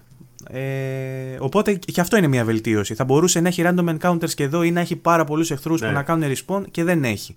Αλλά αυτό που, αυτό που καταφέρνεις στο τέλος όμως είναι να σου δίνει την αίσθηση ότι παίζεις ένα action game το οποίο έχει values από adventure, από action adventure παιχνίδι. Ναι, ναι. Η γραμμικότητα και η κινηματογραφικότητα που έχει δηλαδή τη βρίσκουμε σε παιχνίδια τύπου Uncharted, God of War. Ισχύει, όντως. όντως. Με μια μάχη όμως που είπαμε θυμίζει λίγο Platinum με infusions από RPG. Το οποίο Λοιπόν- είναι όπως πρέπει να είναι. Ξέρω. εγώ. Ναι, εγώ συμφωνώ. Εμένα μου αρέσει πάρα πολύ. Απλά προσπαθώ να το περιγράψω λίγο το παιχνίδι για να καταλάβει ο κόσμος Ναι. γιατί τι ακριβώς είναι. Αυτό είναι λοιπόν το ένα το αρνητικό. Ο ήχος μετά. το είναι- δεύτερο αρνητικό μάλλον. Ο Ε, ήχος έχει είπαμε, κάποια για, είπαμε για προβλήματα. τα side quest, είπαμε για το οπτικό ότι έχει κάποια προβλήματα και, είπαμε, και θέλουμε να πούμε και για τον ήχο που έχει κάποια άλλα, όχι για το soundtrack. Το soundtrack είπαμε είναι ανε- είναι ανυπέρβλητο, απίστευτο. απίστευτο. Ε, κάθισα και είδα κάποια βιντεάκια και κάποιες αναλύσεις και νομίζω. Ένα ότι- παράδειγμα, να σου πω εγώ που μου έσπασε τα νεύρα, γιατί Ναι, δεν με για ενοχλούσε πάντα ο ήχος. Με ενόχλησε πάρα πολύ στο τέλος τη σκάλα. Που έτρεχα και ανέβαινα στη σκάλα και ήταν πίσω Μπάρετ και ανέβαινε και αυτός. Και δεν άκουγα τι έλεγε. Έβλεπα υπότιτλους μόνο, ήταν ακριβώς δίπλα μου. Τον Σε έβλεπα. εκείνο το σημείο εμένα μου έκανε και παράσιτα. Α, δεν ναι, ξέρω αν ναι, σου όχι. έκανε ένα. Μου έκανε Όχι, σαν όχι. static. Όχι, όχι. Δεν μου έκανε. Και όχι. ξέρεις γιατί γίνεται αυτό; Επειδή διάβασα σε μια ανάλυση ότι και για το soundtrack και για πολλά πράγματα ουσιαστικά έχουν πολλά audio clips, audio files ας πούμε, που τα έχουν συγχρονισμένα.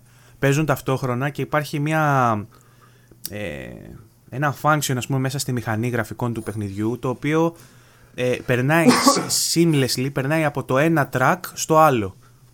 Αυτό μπορεί να μην δουλέψει σωστά και να μην μιξαριστεί σωστά από το ένα κομμάτι να πάει στο άλλο, ρε παιδί μου, όσον αφορά την έντασή του ή το πότε μπαίνει. Κατάλαβα. Αυτό έχει ως αποτέλεσμα, γιατί το λέω αυτό, Γιατί μπορεί, ρε παιδί μου, εκεί που πολεμάς εσύ, ν- να σου ανεβάσει το tempo στη μουσική και με το που τελειώσεις τη μάχη να θέλει να σου κατεβάσει ναι, ναι, το ναι. tempo στη μουσική. Οπότε εκεί πέρα πρέπει να κάνεις σαν DJ ένα μιξάρισμα, ας πούμε, για να αλλάξει το τραγούδι από το ένα στο άλλο, που το κάνει με ένα transition. Αυτό όμως, ε, εκτός από το tempo, ας πούμε, μπορεί να, να αλλάξει και την ένταση. Και Το οποίο συνέβαινε κιόλας Κυρίως στο το επτά. παιχνίδι το πρόβλημα που είχε ήταν αυτό με την ένταση. Ότι όταν μιξαριζόταν το, ο ήχος και έμπαινε, μπορεί να έμπαινε σε μεγαλύτερη ένταση από ότι είναι οι διάλογοι. Και έτσι άκουγες πολύ Ωραία. δυνατά τη μουσική και οι διάλογοι ήταν από κάτω. Σε ένταση. Ισχύει. Λοιπόν, ε, μου έτυχε να μου κάνει και παράσιτα. Ε, μου- μου έτυχε να σταματήσει η μουσική, να παίζει πολύ χαμηλά. Α, εμένα τίποτα τέτοιο. Ε, Ε, τέτοιο δεν μου έτυχε. Γενικά κάποιο είδους τεχνικό πρόβλημα, τέτοιο είδους να κοπεί κάτι, ας πούμε, π.χ. δεν μου έτυχε κανένα. Αλλά μου αυτό που έτυχε- μου γινόταν συνέχεια μου είναι έτυχε ότι να ακούγονται, ρε Όταν παιδί μιλάει μου- ο άλλος και κοιτάς από την άλλη. Μου γίνονται muffle. Αυτός... Ρε φίλε, τι ήταν αυτό το πράγμα; Εντάξει, Μπράβο. οκ, καταλαβαίνω γιατί το κάνετε. Αλλά όχι τόσο πολύ. Δηλαδή ήταν άλλος δίπλα σου, ξέρω εγώ, εδώ ακριβώς έτσι. Κοιτάς από εδώ και δεν ακούγεται. Κοιτάς πάλι από εδώ, ακούγεται. Ναι, Δοκίμασα ακουστικά, δοκίμασα ηχεία. Άλλαξα ό,τι υπάρχει από τον ήχο, έτσι είναι. Ό,τι και να κάνεις. Οπότε Και ήταν- υπάρχει... Αυτό έλεγα για τη σκάλα. Ήταν ο Μπάρετ δίπλα μου και ανέβαινε τη σκάλα και τον έβλεπα. Απλά ήταν στον από κάτω αδερφό, αλλά φαινότανε. Και Ωραία, μίλαγε ε, και άκουγες. Εμένα ξέρεις, εμένα ξέρεις τι Πέρα. γινότανε. Σε εκείνο το σημείο, με τις- έχει τέλος πάντων ένα σημείο το παιχνίδι που ανεβαίνεις πάρα πολλές σκάλες, ρε παιδί μου, σε ένα κτίριο από σκάλα εξωτερική. Που Όποιος είναι... έχει παίξει τα ξέρει. Όποιος έχει παίξει, Το παλιό. κατάλαβε για, για ποιο σημείο μιλάμε που ανεβαίνεις σκάλες. Λοιπόν, σε εκείνο το σημείο σε μένα τι έγινε. Στην αρχή, εγώ πάτησα να τρέξω. Και ξέφυγα από τον Μπάρετ, έφυγα πιο μπροστά. Ναι. Λοιπόν, α, η, η, η μηχανή του ήχου ας πούμε που έχει, το function του ήχου που έχει, σου λέει αυτό που είπες και εσύ, ότι όταν τον έχεις τον άλλον μπροστά σου ακούγεται η φωνή του τσίτα, όταν τον έχεις από πίσω σου ακούγεται πιο χαμηλά. Επειδή λοιπόν στις σκάλες γινόταν αυτό το πράγμα, διασταυρωνόμασταν δηλαδή και αλλάζαμε, διασταυρωνόμασταν και αλλάζαμε πορεία καθώς αυτός ανέβαινε, έμπαινε στο κομμάτι της σκάλας που ανέβαινε και, και εγώ στο κομμάτι που κατέβαινε, ε, Ναι. κατάλαβες τι εννοώ τέλος πάντων. Ε, σε εκείνο το, εκείνο το transition που γινόταν συνέχεια μου έκανε κοψίματα σαν distortion, σαν muffle. Κατάλαβα. Δηλαδή μου έλεγε καλησπέρα. Ε, ε, ε, Κατάλαβα, μου ναι. έκανε αυτό το πράγμα. Ε, τέλος πάντων, γενικότερα θέματα με τον ήχο. Ναι. Ωραία. Όλα αυτά βέβαια μπορούν να λυθούν με κάποιο update. Δεν, Όντως. δεν ξέρω αν μπορεί να λυθεί και το θέμα με τα textures με κάποιο update. Ενδεχομένως με κάποιο μεγάλο update που θα βγει στην πορεία. Κάποια από αυτά μπορεί να μπορούν να λυθούν. Ή ας κάποια πούμε όχι. να βγει στο PC και να είναι κομπλέ ή να βγει στο Xbox Ναι, ναι. και να είναι κομπλέ μετά από ένα χρόνο, ας πούμε. Και μετά να βγει και ένα update με την κυκλοφορία την τότε που θα έχει γίνει και Ναι. το debugging όλο και να, στο, να στο λύσουν. Αλλά το θέμα είναι ότι την στιγμή που μιλάμε το παιχνίδι έχει, κάποιες, Έχει βγει. έχει, έχει βγει και έχει κάποιες τεχνικές δυσκολίες που είναι και σημαντικές, ας πούμε. Και είναι και ο Ναι. κύριος λόγος που χάνει μονάδες στη βαθμολογία, Όντως. έτσι, για μένα, για τη δική μου κριτική. Γιατί το κομμάτι με την ιστορία μπορεί να συμφωνούμε όλη μέρα, να διαφωνούμε όλη μέρα, αλλά δεν νομίζω ότι είναι τόσο βαριά τα προβλήματα που δημιουργούν αυτές οι αλλαγές για να ρίξει τον βαθμό επ, επ' αυτού. Ναι. Ωραία. Ούτε θεωρώ δικαιολογημένο δικαιολογημένη την άποψη ότι θα έπρεπε να βγει όλο το παιχνίδι, γιατί το, Όχι, το όχι. βλέπω σαν remake, σαν reimagine και ότι αυτές οι 30 ώρες και που μπορούν να φτάσουν και τις 35 και τις 40 άμα θες το, ψι- ε, εγώ, εγώ μπορεί και εσύ δεν ξέρω εγώ προσωπικά το ψηλό έτρεχα για να βγάλω review Εγώ ήμουν σε μια μέση κατάσταση. Έκανα side quest, έψαχνα τις πίστες, αλλά όχι όσο θα έψαχνα. Και εγώ Αν έψαχνα είχε και πολύ αλλά χρόνο. άφησα σε ντούκια έτρεχα, Αυτό, στα, αυτό. corri- έτρεχα στα corridors που αν έπαιζα χωρίς να πρέπει να γράψω review θα πήγαινα περπατώντας γιατί ήταν απίστευτο Ναι, ναι. αυτό που έβλεπα Υπήρχαν στιγμές δηλαδή που αντί να πατάω full το μοχλό μπροστά, τον πάταγα λίγο για να περπατάει σιγά σιγά Ναι. και απλά Όχι, κοίταζα. συμφωνώ κι εγώ, ναι. Απλά κοίταζα, με δέος. Αλλά υπήρχαν στιγμές προς το τέλος, ειδικά μετά το 15ο chapter, που ήμουν σε φάση, αλλά πάμε να τελειώνουμε γιατί έχει πάει ώρα, Ναι, ναι. μία η ώρα το βράδυ, ξέρω εγώ. Να Εγώ τελειώνω. μέχρι 6 ώρα το πρωί έπαιζα. Μέχρι τις 8 το πρωί έπαιζα εγώ. Ρε. 6 ώρα το Κι εγώ πρωί, τέτοια 6, φάση. 6 ώρα το πρωί τέλειωσα, αλλά είχε πάει ώρα 1-2 και ήμουν chapter 15, ξέρω εγώ, 16. Και λέω, έλα, Κατάλαβα, πάμε, ναι. πάμε, πάμε, πάμε. Λοιπόν, οπότε το, το, το βίασα λίγο. Νομίζω ότι μπορεί να πάει και πάνω από τις 30 ώρες, να πάει στις 35, ξέρω εγώ. Σίγουρα πάει. Ε, αλλά νομίζω ότι είναι μια κυκλοφορία που από μόνη της, standalone, αξίζει τα χρήματά της. Ε, δεν μπορώ να την ε, τοποθετήσω ακριβώς ε, ε, στην ίδια μοίρα με άλλα RPG που βγαίνουν ολόκληρα κτλ. Αλλά ε, ακριβώς για αυτό που προσπαθεί να κάνει, για το εγχείρημά του που θέλει να αναβιώσει ας πούμε αυτή την εμπειρία και αυτό το έπος που λέγεται Final Fantasy 7 για τη δουλειά που θέλει να κάνει νομίζω ότι είναι ok, είναι μια χαρά. Κι εγώ. Και παραπάνω από OK. Είναι πολύ καλά, ναι. Δεν από τέλεια, γιατί είπαμε έχουμε κάποια θέματα, αλλά Είναι πολύ καλύτερο από ό,τι, θα, από ό,τι επιτρέπεται να είναι, ξέρω πώς να το πω. Δεν θα έπρεπε να είναι τόσο καλό. Τι- κάνει, Ναι, εγώ περίμενα κάνει, άλλα άλλα πράγματα. remake, κάνει άλλα remake να ντρέπονται βασικά. Γιατί... ναι. Εγώ περίμενα άλλα πράγματα. Δηλαδή, παρόλο που δεν μου αρέσουν κάποια πράγματα, όντως, δεν περίμενα να το πετύχουν τόσο σε αυτά που, το, αυτά που έχουν σημασία για μένα. Δηλαδή, εντάξει, okay, έχουν σημασία και τα τεχνικά αυτά που λέμε και όντως ρίχνουν την εμπειρία, αλλά αυτά που έχουν περισσότερο σημασία για μένα στο συγκεκριμένο παιχνίδι, τα πέτυχε όλα. Όλα όμως. Μέχρι τώρα έστω. Τώρα, άμα το τέλος αλλάξει. Θα δούμε. Λοιπόν. Αυτά. Συνολικά Ναι. λοιπόν. Δεν ξέρω, έχεις κάτι άλλο Αυτά. να, να προσθέσεις; Όχι, γιατί δεν θέλω και πολύ spoiler. ναι, δεν, ούτε εγώ Να θέλω να σου κάνω. κάνω spoiler. Ναι. Λοιπόν, Οπότε στο... και πιο πολλά στα review μετά. Ναι, ναι. Ε, για την ακρίβεια, νομίζω ότι και εγώ θα το κλείσω κάπου εδώ για να πάμε να γράψουμε τα reviews. Και εγώ για να το τελειώσω. Και εσύ για να το τελειώσεις, για να γράψεις το review, θα γράψεις για ζούγκλες, ε. Ναι. Οπότε θα συγχρονιστούν και τα reviews μας σχεδόν. Περίπου έστω. Ναι. Μία Δεν μέρα ξέρω διαφορά πολλά θα όμως, έχουν ε, σίγουρα, εντάξει. Καμιά μέρα διαφορά θα έχουν σίγουρα. Ναι. Λοιπόν, ψιλομικρούλη σήμερα το επεισόδιο. Δεν είχαμε πάρα πάρα πάρα πολλά νέα. Είχαμε αυτά που είπαμε. Είχαμε τη σημαντική ανακοίνωση του DualSense, ε, όπως είπαμε, και είχαμε να πούμε και για το Final Fantasy αυτά που είπαμε. Θα γράψουμε το, τα reviews μας, θα τα μοιραστούμε μαζί σας, θα πάρουμε το feedback και ενδεχομένως στο επόμενο επεισόδιο της επόμενης εβδομάδας θα ξαναεπανέλθουμε για να πούμε δύο-τρία σχόλια ακόμα, να κάνει και τις Και για το παρεμβάσεις του, τέλος. να, να κάνει και τις παρεμβάσεις του ο Παύλος, να μας πεις και εσύ που θα έχεις δει το τέλος και θα έχεις γράψει και το review σου λογικά ε, την τελική σου ετοιμιγορία. Λοιπόν, και νομίζω αυτά. Ε, χάρηκα που σου ξαναείδα μετά από καιρό. Εδώ Και στην εγώ εκπομπή. χαρήκα που σας είδα. Ε, ευχαριστούμε και τον κόσμο που μας παρακολουθεί, ευχαριστούμε για τα σχόλιά του. Να επισημάνω ότι έχουμε το γκρουπάκι στο facebook που έχει ανέβει τώρα τελευταία και σας ευχαριστούμε που μπαίνετε και γράφετε και συμμετέχετε. Έχουμε φτιάξει και ένα discord server καινούριο το οποίο είναι καρφιτσωμένο στο group μας και στη σελίδα μας πάνω πάνω σαν post αν θέλετε να μπείτε για να κάνετε join στο server του discord για να μπείτε να μιλάμε και από εκεί. Ε, ευχαριστούμε γενικότερα για τα σχόλιά σας, για το feedback.